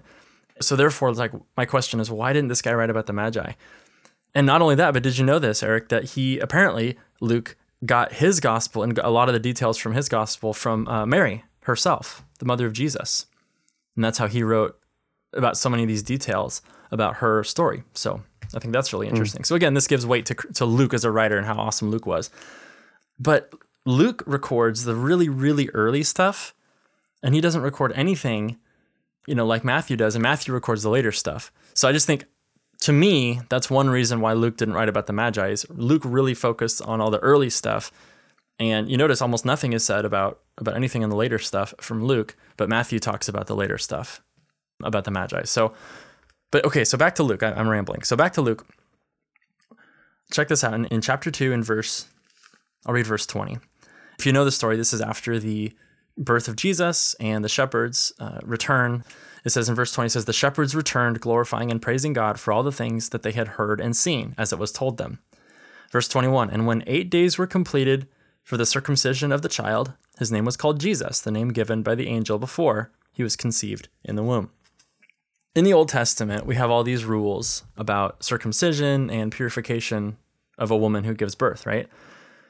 in Exodus, let's see, it's Exodus chapter 13, there are the laws of the firstborn. And it basically is God speaking to Moses and the children of Israel about how every firstborn of the family is to be dedicated to God. Mm-hmm. And Uh, not only that, but after the you know on the eighth day, you know the, the male child was was to be circumcised, and so we see here in verse twenty one of Luke chapter two that Mary and Joseph are following the law, and on the eighth day they're having Jesus be circumcised. What am I getting at? Well, they're still in Bethlehem, probably, Yeah. right? Like like you said that you know they're probably still in, now. You got to realize too, this is like this is a, a census vacation. Like they're not getting paid for this, so this is a expensive situation. This is a. I mean, how would you feel, Eric? Like going, you know, hey, Eric, go back to Canada or something, you know, and you gotta sign your name and do a census like on your own dime kind of Yeah. thing. Like, and you're gonna miss work. Like, however long you're gonna be gone, you're gonna miss work. Right. So this was this was a big deal. Now listen to this. I'm, I'm getting somewhere with this. Verse 22. Now when the days of her purification, according to the law of Moses, were completed, then they brought him to Jerusalem to present him to the Lord. Well, the days of purification in those days for a woman after giving birth to a male child was 33 days. She had she was unclean, ceremonially unclean for 33 days after giving birth to to a male. This was in addition to the eighth day, and so you wait eight days, you get the boy circumcised. She's un, she's she's ceremonially ceremonially unclean, and then she has to wait another 33 days. So that's a total of 41 days. And the reason this is important uh, is what I'm bringing out here is it says after the days were completed, they brought him to Jerusalem. Well, Jerusalem was very close; it was only five, roughly five miles away from Bethlehem. So, like you were mentioning earlier, they were probably they may have been staying with family or something. So, it's probably conceivable that they were still in Bethlehem at this time, and they took Jesus to Jerusalem, which was close, whereas Nazareth is not close. For for this whole dedication in the temple, and that's where we read in Luke chapter two, Simeon, and we and we see Anna, these this prophetess who who uh, you know prays and ministers and and um, prophesies over the Christ child. Right? You with me, Yeah. listeners? You with me, Eric? You with Yeah. me? eh, No, no, you're making sense. This is yeah, I'm I was just I'm looking through it because it's on my other screen. So I'm I'm paying attention to where you're going and I'm I'm following along. Cool. He's in Bethlehem. Uh, Again, this is an expensive thing, but think about like going that far from now. Okay. let me let me let me just back up one more time. How do we know that they started in Nazareth? If you go back to Luke chapter one and verse twenty six, it says, "Now in the sixth month, the angel Gabriel was sent by God to a city of Galilee named Nazareth." To a virgin betrothed to a man whose name was Joseph of the house of David. The virgin's name was Mary. So Mary and Joseph, assuming they were living in the same town, at least Mary for sure, because of scripture, they were in Nazareth before the census, right? They traveled from Nazareth all the way south, way down to Jerusalem, and then further to Bethlehem to do the census. So they're down there, they do the days of purification, and then so they're they're still in, in Bethlehem, and then they go to they go to Jerusalem. Now listen to this. In Luke chapter two, after the dedication of the baby to the Lord in the temple, verse 39 of Luke chapter 2 says, So when they had performed all things according to the law of the Lord, they returned to Galilee, their own city, Nazareth. Ah, their own city. See, there it is. So, so both of their own city. So, so Joseph was there too. And this says, And the child grew and became strong in the spirit, filled with wisdom, and in the grace of God was upon him. And so that ends Luke's account of the very early years of Jesus. And so what I'm bringing out here is that we have this story. Uh, he's born in Bethlehem, clearly. They stay in Bethlehem, and then it does say specifically that they took him to Jerusalem for the Passover, or excuse the Passover, for the for the baby dedication. And this is important because it helps us kind of figure out when the Magi came, and, and you'll see why in a second. So we have here that let's go back to Matthew chapter 2. It says, When they had come into the house, they saw the young child when Mary, his mother, and they fell down and worshipped him. I knew where you were going with Luke 2, so I, I kind of figured that out. And I was like, okay, I, and I read verse 39 kind of before you read verse 39 and was just like, wait, it says they went to Nazareth, and you're saying it's 41 days. But there's a gap in Matthew, right? We you can see it because he's given his name and then it just says after Jesus was born in Bethlehem. It doesn't give us anything else other than that it was during King Herod and that Magi came. Yeah, right. And so this is one of the difficulties lots of people have with the Bible is that it's a historical document, it's a holy document, and sometimes the holy and the historical don't always work together all that well. In this case, we have one author, Luke, the scientific author, the historical author, saying after they did all the rites of the law, they went home to Nazareth. We also know that at some point in the near future, they're going to Egypt too. And Yep, so yep. the Magi come before they go to Egypt. Right. And my timelines are a little, I, what you said about the 41 days, I, totally valid. I don't remember what they are. I believe what you said. It's in Exodus 13 and Leviticus 12. Okay, For perfect. the listeners, by the way. So you can look it up. But if it's 41 days, I mean, you're still talking about a now you're you're traveling from Bethlehem to Galilee with a 2-month-old, which I wonder if what we have here too is a jump in Luke as well. Yeah, I'm, I'm just curious if this is a potential that there's a jump between verse 38 and verse 39. It wouldn't be the first time. We can look at jumps in timelines that happen between verses. We can talk about Paul in Jerusalem in Acts, where he goes to Jerusalem and says, Hey, I'm here and I'm great and I know what I'm doing. And the disciples all go, No, you're not. And no, you don't. And mm-hmm. the 15 years happens in one verse. And Well, I have one bigger than that Genesis 1 1 and Genesis 1 2. well, sure, there's that too. There's a big one in there. Anyway, we'll talk about that on another podcast. so we know that we have kind of some information about that because we kind of know Paul's lifetime and life timeline and things like that, and there's some references to age. So I'm just curious if there is that jump in Luke where we're we're taking that that leap that may not be obvious, but if you look at it, you could make that interpretation. And I'm not saying we have to. I'm saying, is there that interpretation, or could that interpretation be valid? Well, that's I'm gonna leave that up to the listener. I, again, this a huge part of this podcast is I want people to get into their Bibles and I want them to study it out themselves and and do the research and dive into this stuff. You know, so so I'm not gonna try to give any any pat answers here. In respect to 38:39, it says so when they had performed all the things according to the law of the Lord.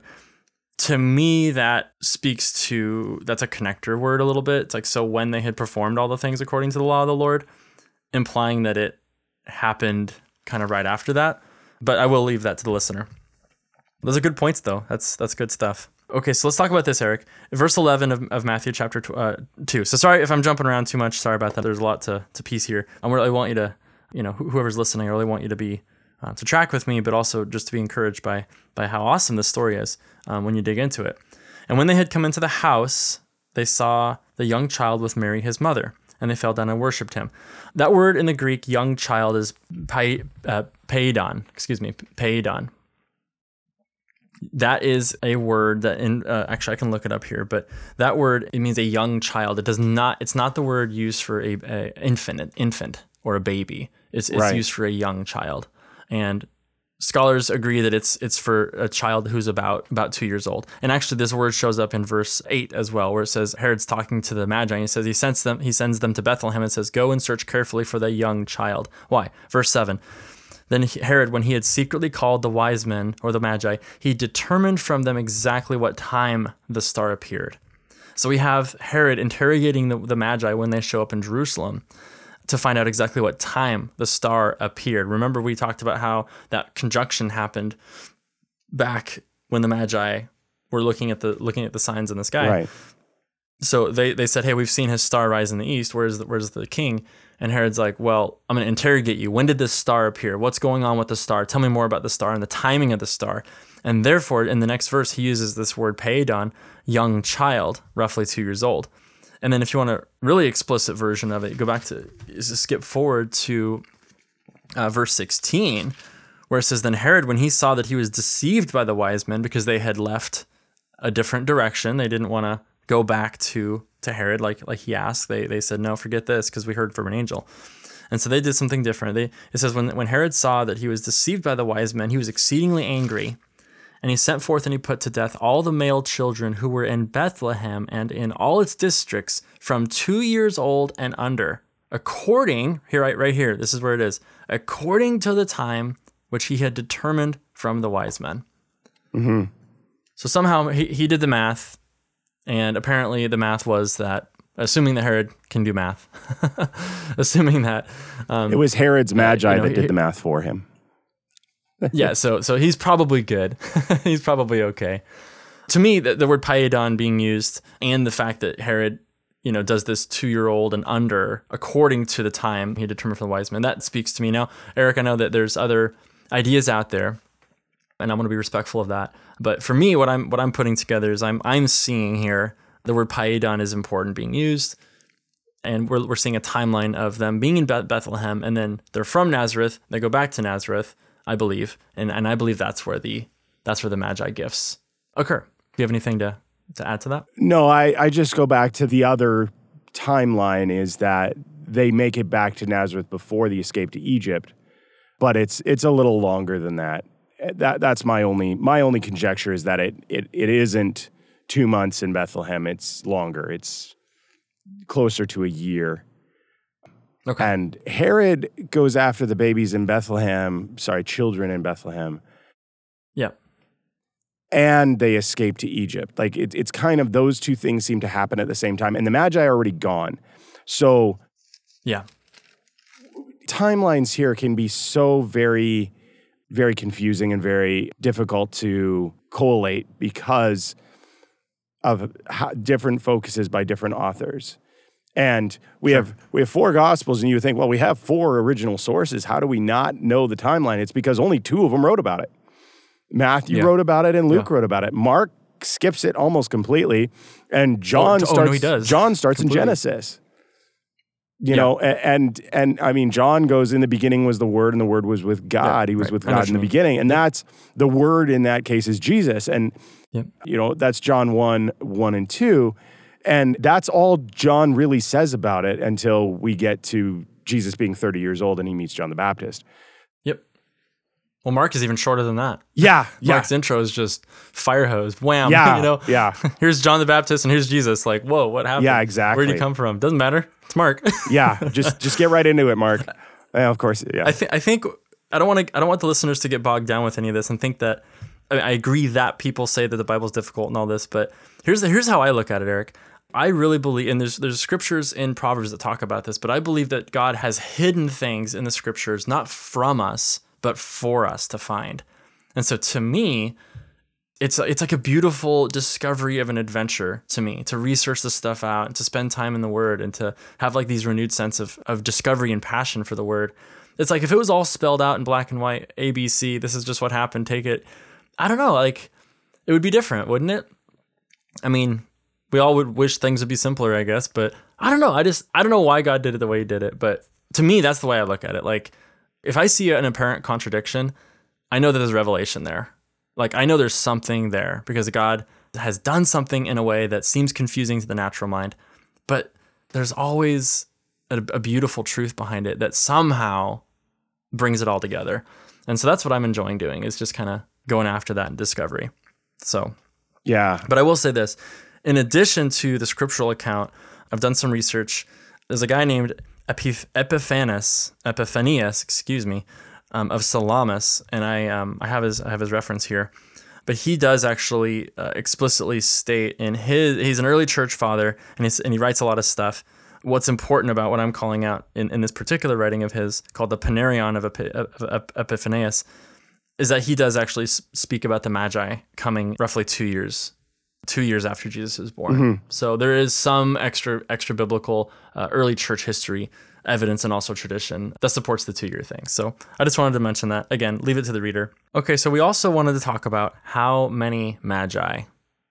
Again, I want to, I guess the reason I'm bringing all this up is because something about early art history, Eric, and you probably know more about this than I do, but from, from what I understand, early art history, they would, uh, some of these Italian artists would, for the viewing experience, instead of making separate paintings or maybe even doing it in a chronological order like maybe our brains would like to see oftentimes it's my understanding that they would jam certain things together into one picture. Sure. And so the chronology wasn't very clear. This is an italian kind of mindset here with art trying to communicate eastern thought right? So think about that. So what would happen actually is we do have evidence of some of these early pictures of jesus' birth with the angels with Mary and Joseph, with the baby, with the shepherds, and with the wise right. men, all in one picture. Yep. And a primary reason that it was painted that way was because that was actually the the move of the day. That's how they did it. They would just jam all these things together chronologically, whether they made sense or not. Uh, primarily for the for the viewer, so that the viewer could have the full experience Right. Of experiencing, you know, the, the whole the whole thing. So the reason I'm bringing this up is because we've that right there, that tradition has carried over, I believe, into today. Like just again, that video I was watching, it just kind of jams everything in there, and you know, these greeting cards, it jams everything in there. I'm presenting a different story here from from what I believe the scripture shows us. It wasn't necessarily the way that that we've all that I grew up, you know, hearing. Right. You know, there's actually more to the story. So so how many magi? All right.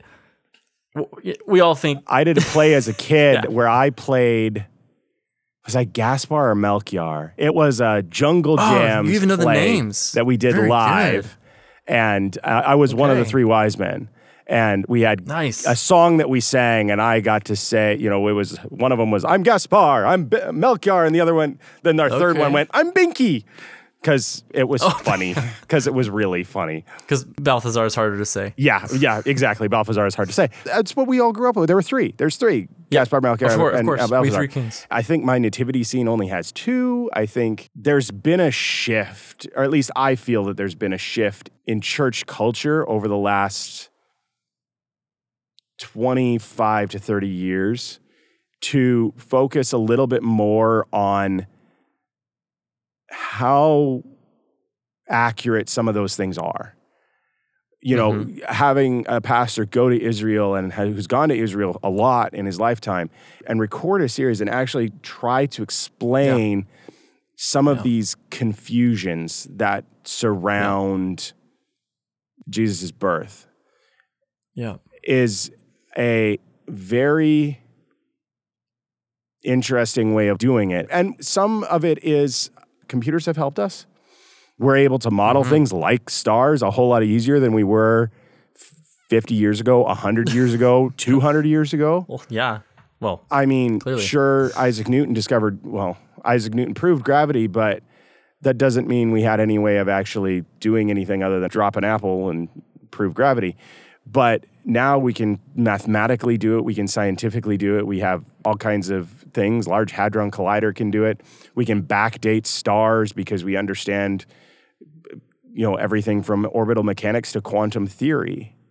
And all of those things have helped us and that also helps us interpret the Bible a little bit differently than maybe tradition would have us interpret it. And that also leads to skepticism, right? We also have the of course. Yep. the I won't say the problem. We also have skepticism becoming a little bit more rampant because there's people who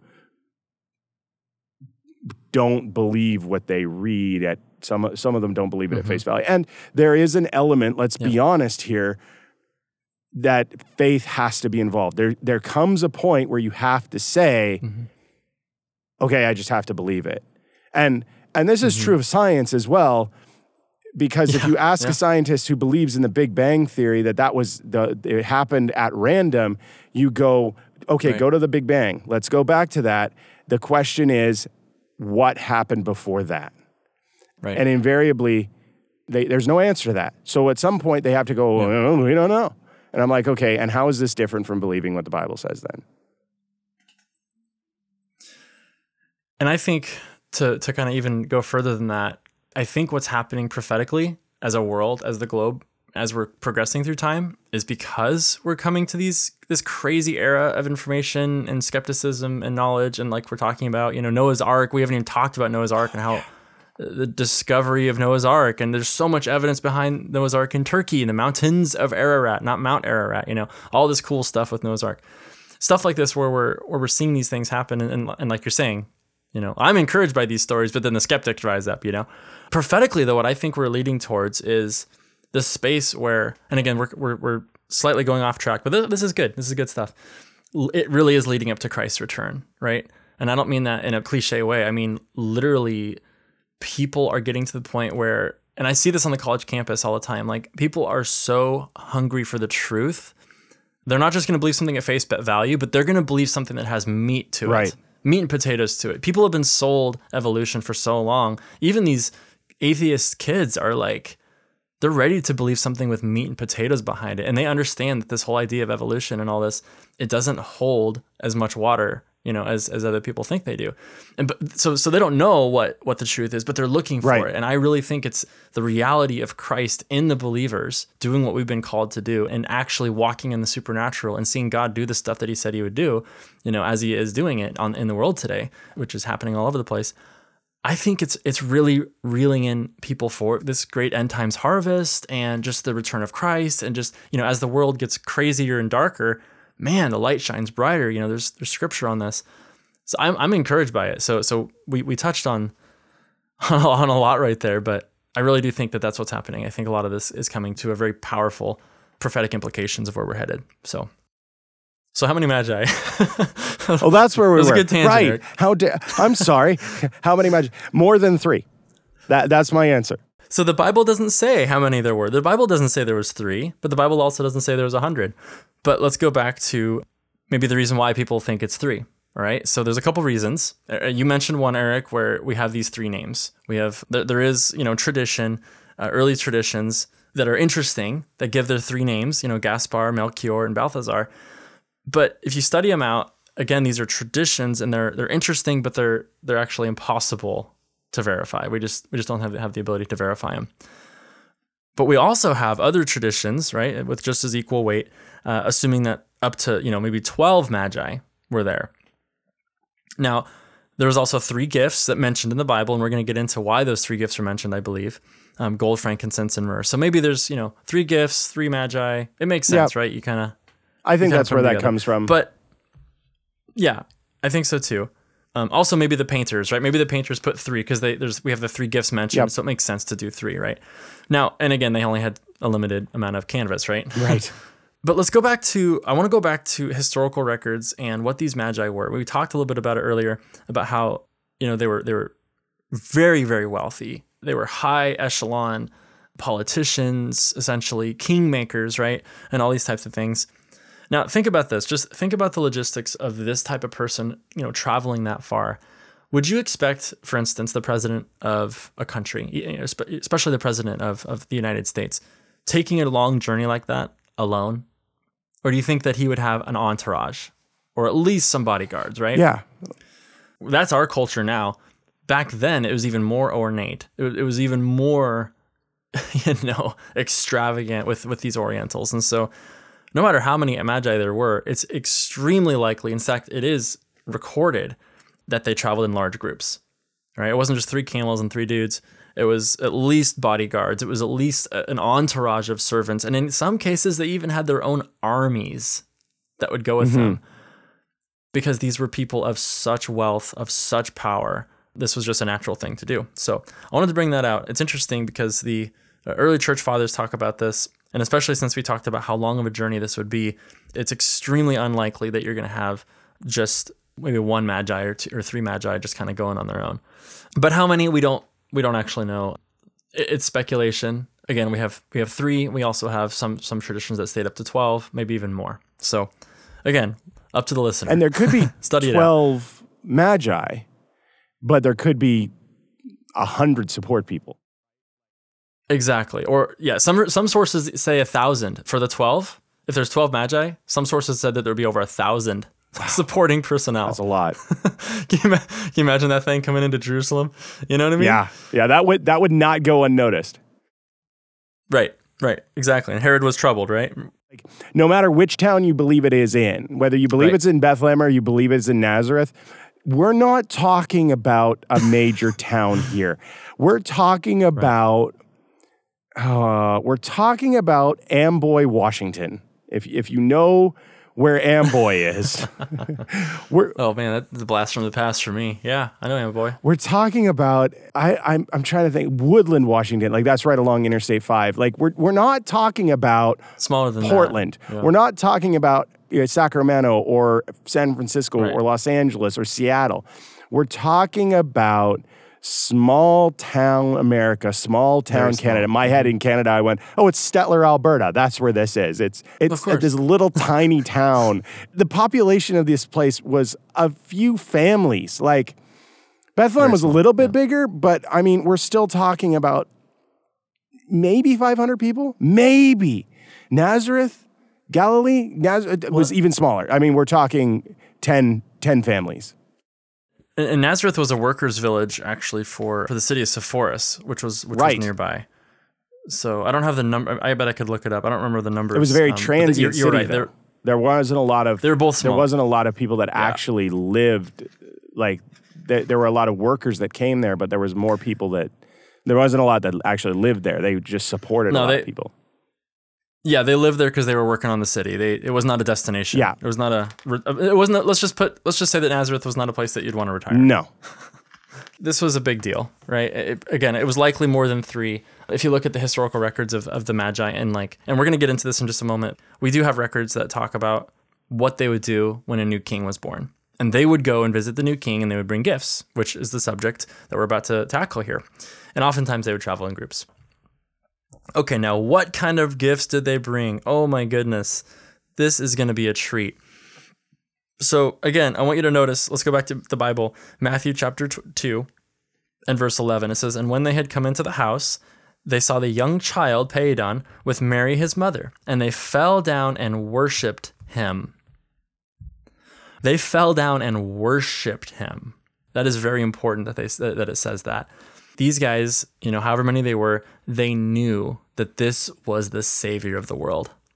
And they worshiped him. They knew this was the king of all kings. Think about it. They had physically seen in the heavens the creator of the universe, the, the stars themselves had announced the birth of a king. How many kings can you say you know, have been annou- announced announced by the stars. You know, these these magi had had been invited to to the birth of many kings before, usually by messenger, right? But none of them by the stars. So Right. we can look at again, we don't know all the details of what they gave to Jesus besides the gold, frankincense, and myrrh, but we do have records. We can look and we're going to talk about it. What would they do to a regular king, right? What kind of gifts would they bring to a regular, low, even a low level king? And I think it's going to surprise you. But I want you to notice that they fell down and worshiped him. They knew who this king was. God had announced the birth of his son in the stars. Amazing. So they opened their treasures and they presented their gifts. If you go into the Greek, this word opened their treasures and presented their gifts, opened, actually indicative of a grand opening. It doesn't carry this idea of just kind of popping open a couple little boxes, you know? Like, here's your gold, here's your frankincense. No, it was like a grandiose presentation, really, of gifts. So that tells us, that gives us a little bit of insight. Presented, interestingly enough, and when I was digging into this word, if you dive into this word in the Greek, presented carries this idea of carrying a physical weight, carrying a burden to bring to someone. Isn't that interesting? Whatever they carried with them, they presented gifts, you know, has this idea of carrying something heavy, like unloading something mm-hmm. to give as a gift. So it's like if I brought you, Eric, something heavy, I would have to like carry you know, I would have to unload it to give it to you. So that's actually kind of the word picture here. So that's interesting, right? A little bit more than a little little jewelry box or something. And then treasures. Again, this is plural. And interestingly enough, that word in the Greek carries this idea of storehouses or of treasures or cargo that are filled to the brim. Whoa, hello. Check this out. So, again, historical records, and I'm pulling this from, again, the Rick Renner book here, and I'm going to mention another source here in a moment, but there's a source here called uh, Jesus and Wealth, an examination of the gifts of the Magi in Matthew 2, and I encourage you to read it. But for a normal king, Magi would bring, listen to this vases, urns, plates, carpets, clothing, all kinds of items fashioned from gold, silver, and other, quote, rare and expensive materials. From this part of the world, the Eastern riches, they would bring whatever these Eastern riches were, you know, spices, ornate, grandiose gifts. Uh, this was near the Silk Route, where exotic materials were transported, right, between India and China and the like, and the Middle East areas. This was kind of their game. Check this out examples of diplomatic gifts given to newborn kings. This is from Murray R. Adamthwaite from that book I just mentioned, Jesus and Wealth, an examination of the gifts. So he says that diplomatic gifts given by the Magi to newborn kings were gold, silver, ebony, ivory, lapis lazuli, which is a pretty blue stone, garments spun with golden threads, exotic perfumes, aromatic resins from rare trees and plants. In addition to all that, here we have another list beds carved from ebony and covered in gold, chairs overlaid with gold, footstools overlaid with gold, jewelry, knives, goblets, boats, boats, chariots made out of gold. Listen to this. One of the items that they would bring could be as many as a thousand jars of sweet oils. And that's just like one, I don't know. I'd like to be the group of people carrying the, the oils, like you're the oil guy or something Yeah. on this journey, you know? thousand jars of oil. Fabulously woven cloth and garments made of the finest materials. All right. These are historical, well documented, researched gifts that these magi would bring to normal, quote, normal kings. I think it's safe to say that Jesus would have at least received something similar to this, if not greater, which blows my mind, by the way. Like, my, my nativity set doesn't have enough room for that kind of stuff. Definitely not. So I just think this is amazing. But they were fully convinced, right? They had seen the signs in the heavens. They were fully convinced that this was the king of the world, the savior of the world had just been born. And so I wouldn't be surprised, you know, if they had carried this much stuff or more. You know, not just three little boxes, but but a lot, a lot of stuff. So Yeah. let's talk about gold, frankincense, and myrrh. There, there's symbolism, right? Like, Absolutely. what do you think, Eric? First of all, I have a question for you about frankincense. Have you ever smelled it or felt it? I have actually. I, I I've, I've smelled it. I don't know if I've felt it. Uh, no, I, that's a good question. Have you? You have? I, I, I can't remember if I I have the oil. Okay. There's plenty of like resin gums that have it in it that I've tried. Okay. So that's an interesting thing, by the way. That can get really, really strong and really, really powerful. Even just a little bit of the resin mixed in with like regular gum. But that would have been something they would have done too, because it is a resin, it is a tree resin, it is safe Yeah. to consume. Yeah. So they would have done things like that. But yeah, the symbolism here is just it's and Yeah. it, it, I think it might be why it's included, right? The three things are Right. included because they give credence to who Jesus was. He was a king. Exactly. He's the Messiah, and he's the head priest. He's the chief priest. exactly. So each one of these gifts does that. Each one of these gifts uh, Right. uh, kind of says, "Here's your your thing." And when you're talking about Matthew talking Right. about this, he's going to point out to a Jewish audience these three things. He is your king, he is your Right.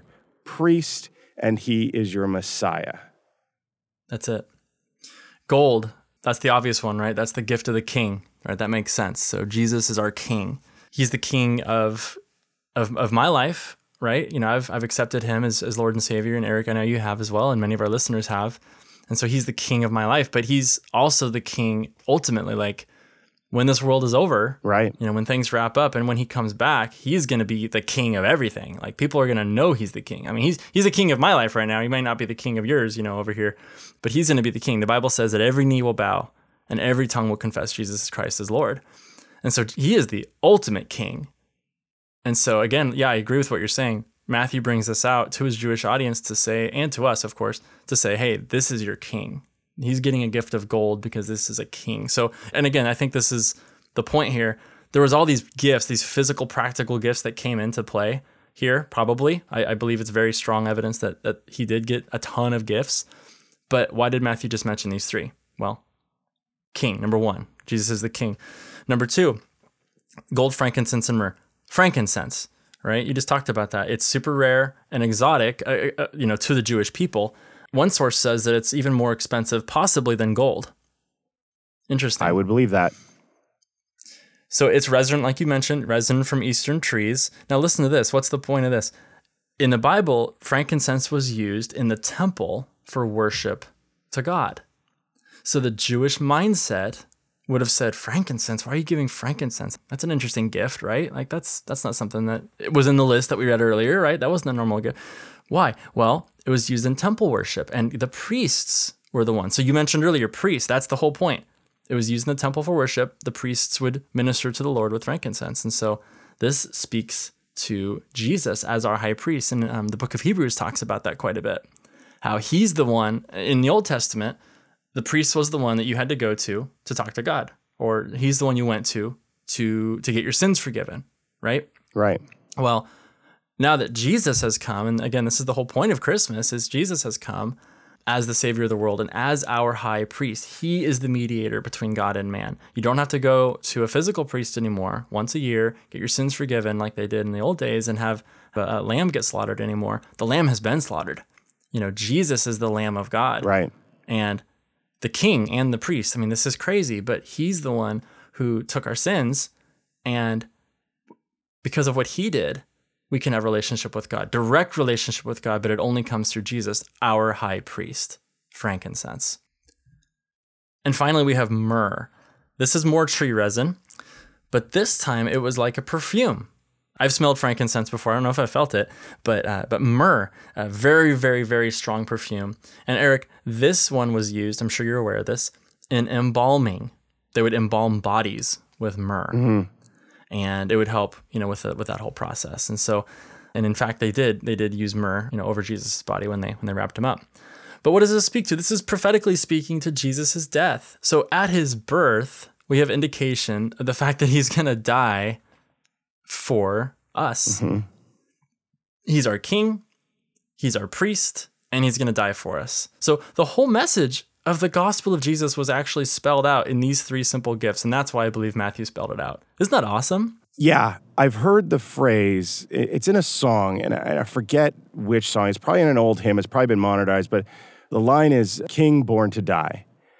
Mm-hmm. You know, you read that in fantasy stories and, and, all kinds of things. They all get it from the same source.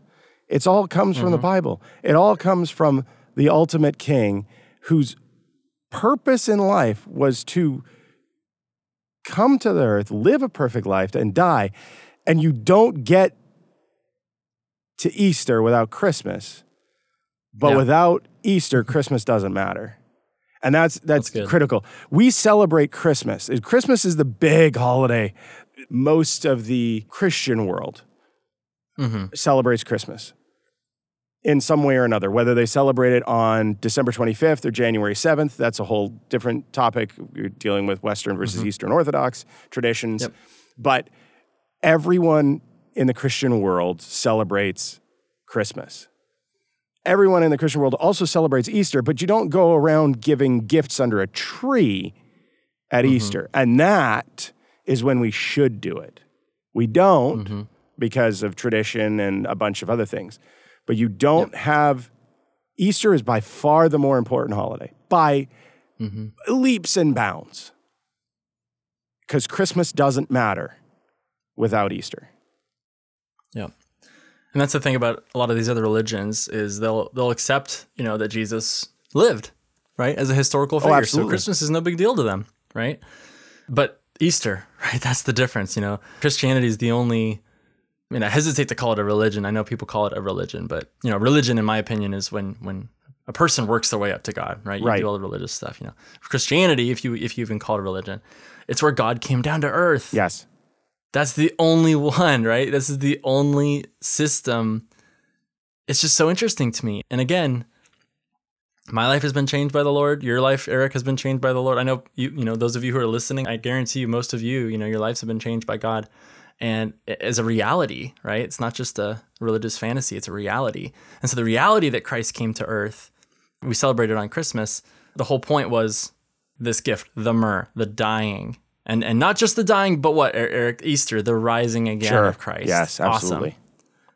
Because if he just died, that would have been game over, right? Uh, you know, no big, no. Uh, everybody, a lot of people have done that, right? Yeah. A lot of people have, have been born and died, but he came in the flesh. Oh, I just, I wish we could talk about. Maybe we'll talk about this for our Easter episode. There's so much we could talk about with just the blood of Jesus and what it, what the blood of Jesus really means, and how incredibly awesome it is, and like the whole plan of salvation, and physically how it works, and why somebody had to die to do it. So I just, I just think it's awesome how God did it, and looking back, it's like, whoa, that that was cool.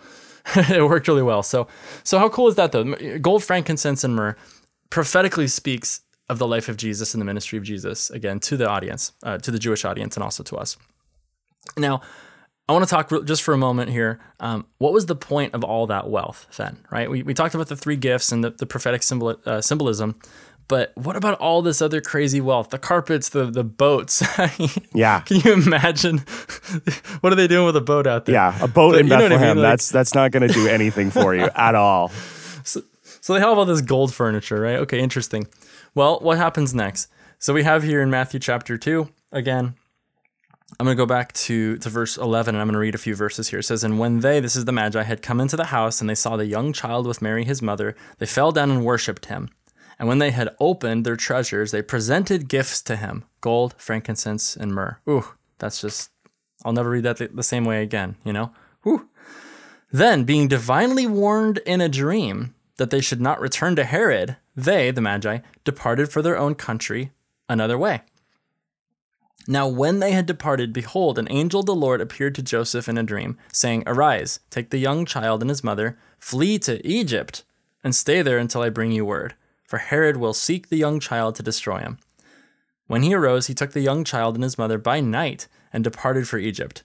And they were there until the death of Herod, that it might be fulfilled, which was spoken by the Lord through the prophet, saying, Out of Egypt I called my son. And that's awesome. Notice that Joseph obeyed God immediately. I think that's something that you'll notice as you're reading through the passage through, through this the Christmas story in Matthew and also in Luke. Joseph obeys immediately. I mean, he he had a dream or he had an angel show up and it says that very night. I mean, he got after it. He didn't wait around. Yeah. And again, we could go uh, an entire episode on like why Joseph and why Mary, like why God chose Joseph, why God chose Mary. And I believe that that's one reason why God chose Joseph. I don't think it was random. I don't think God just rolls the dice with the birth of his son, you know, and any of this. I, I believe there's a pattern and there's a reason why God chose Joseph. And I and this is one thing I want to encourage you with is that when you hear from God, just be obedient and do it quickly. That is so important to cultivate this concept. Like here's an example um, from my own life, and this is this is a small example, and you might you might think it's funny, but it's real. So, oftentimes in the morning when I get up, I, I have my goal to wake up really early, right? And I like to wake up early, but there are some days when I'm just tired and I don't I don't want to do it, right? And Eric and I we were just talking a moment ago about during a, during a quick break we were talking about how I would I would rather go to bed very very early so I can get up early. And Eric, you're you're a little different. You'd like just, to just a stay little up bit. late. Yeah. I'd rather I'd rather think see between the two of you, us. you like seeing single digits when you go to bed when it's it's PM. I like seeing single digits when I go to bed and it's AM. and I like seeing single digits when I wake up, and and you not so Not much. so much. No, not at all. unless it's afternoon.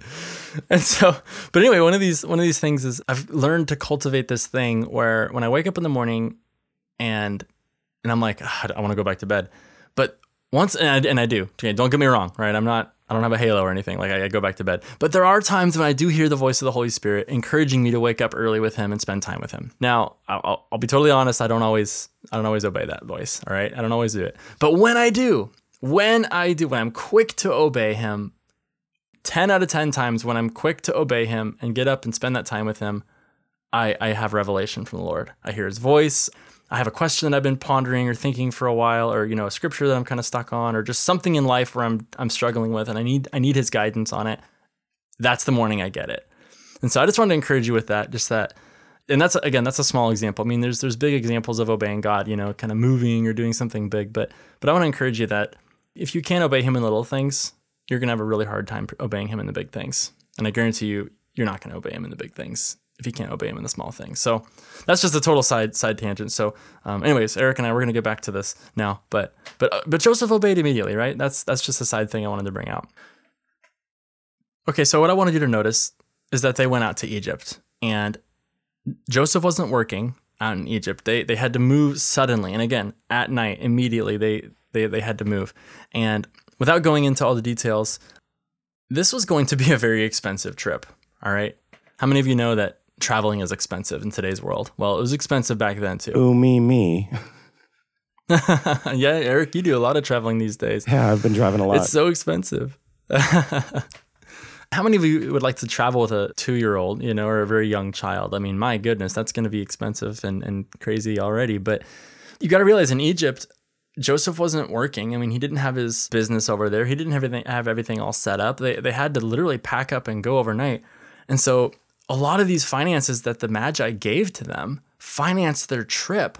And actually, uh, Renner in his in his book goes into the research of how much it actually cost them to travel and where they went and how long they were gone. And it was absolutely ridiculous how long they were gone and how, how much they had to travel and move and do things and what what these early um, you know early records and early traditions say about where they went in Egypt. So I just think it's awesome that God supplied Mary and Joseph with the provision that they needed. I mean, right when they needed it, the same night he told them to leave. You know, that very same day that the, the Magi had come and given them their their treasures, but God provided for them.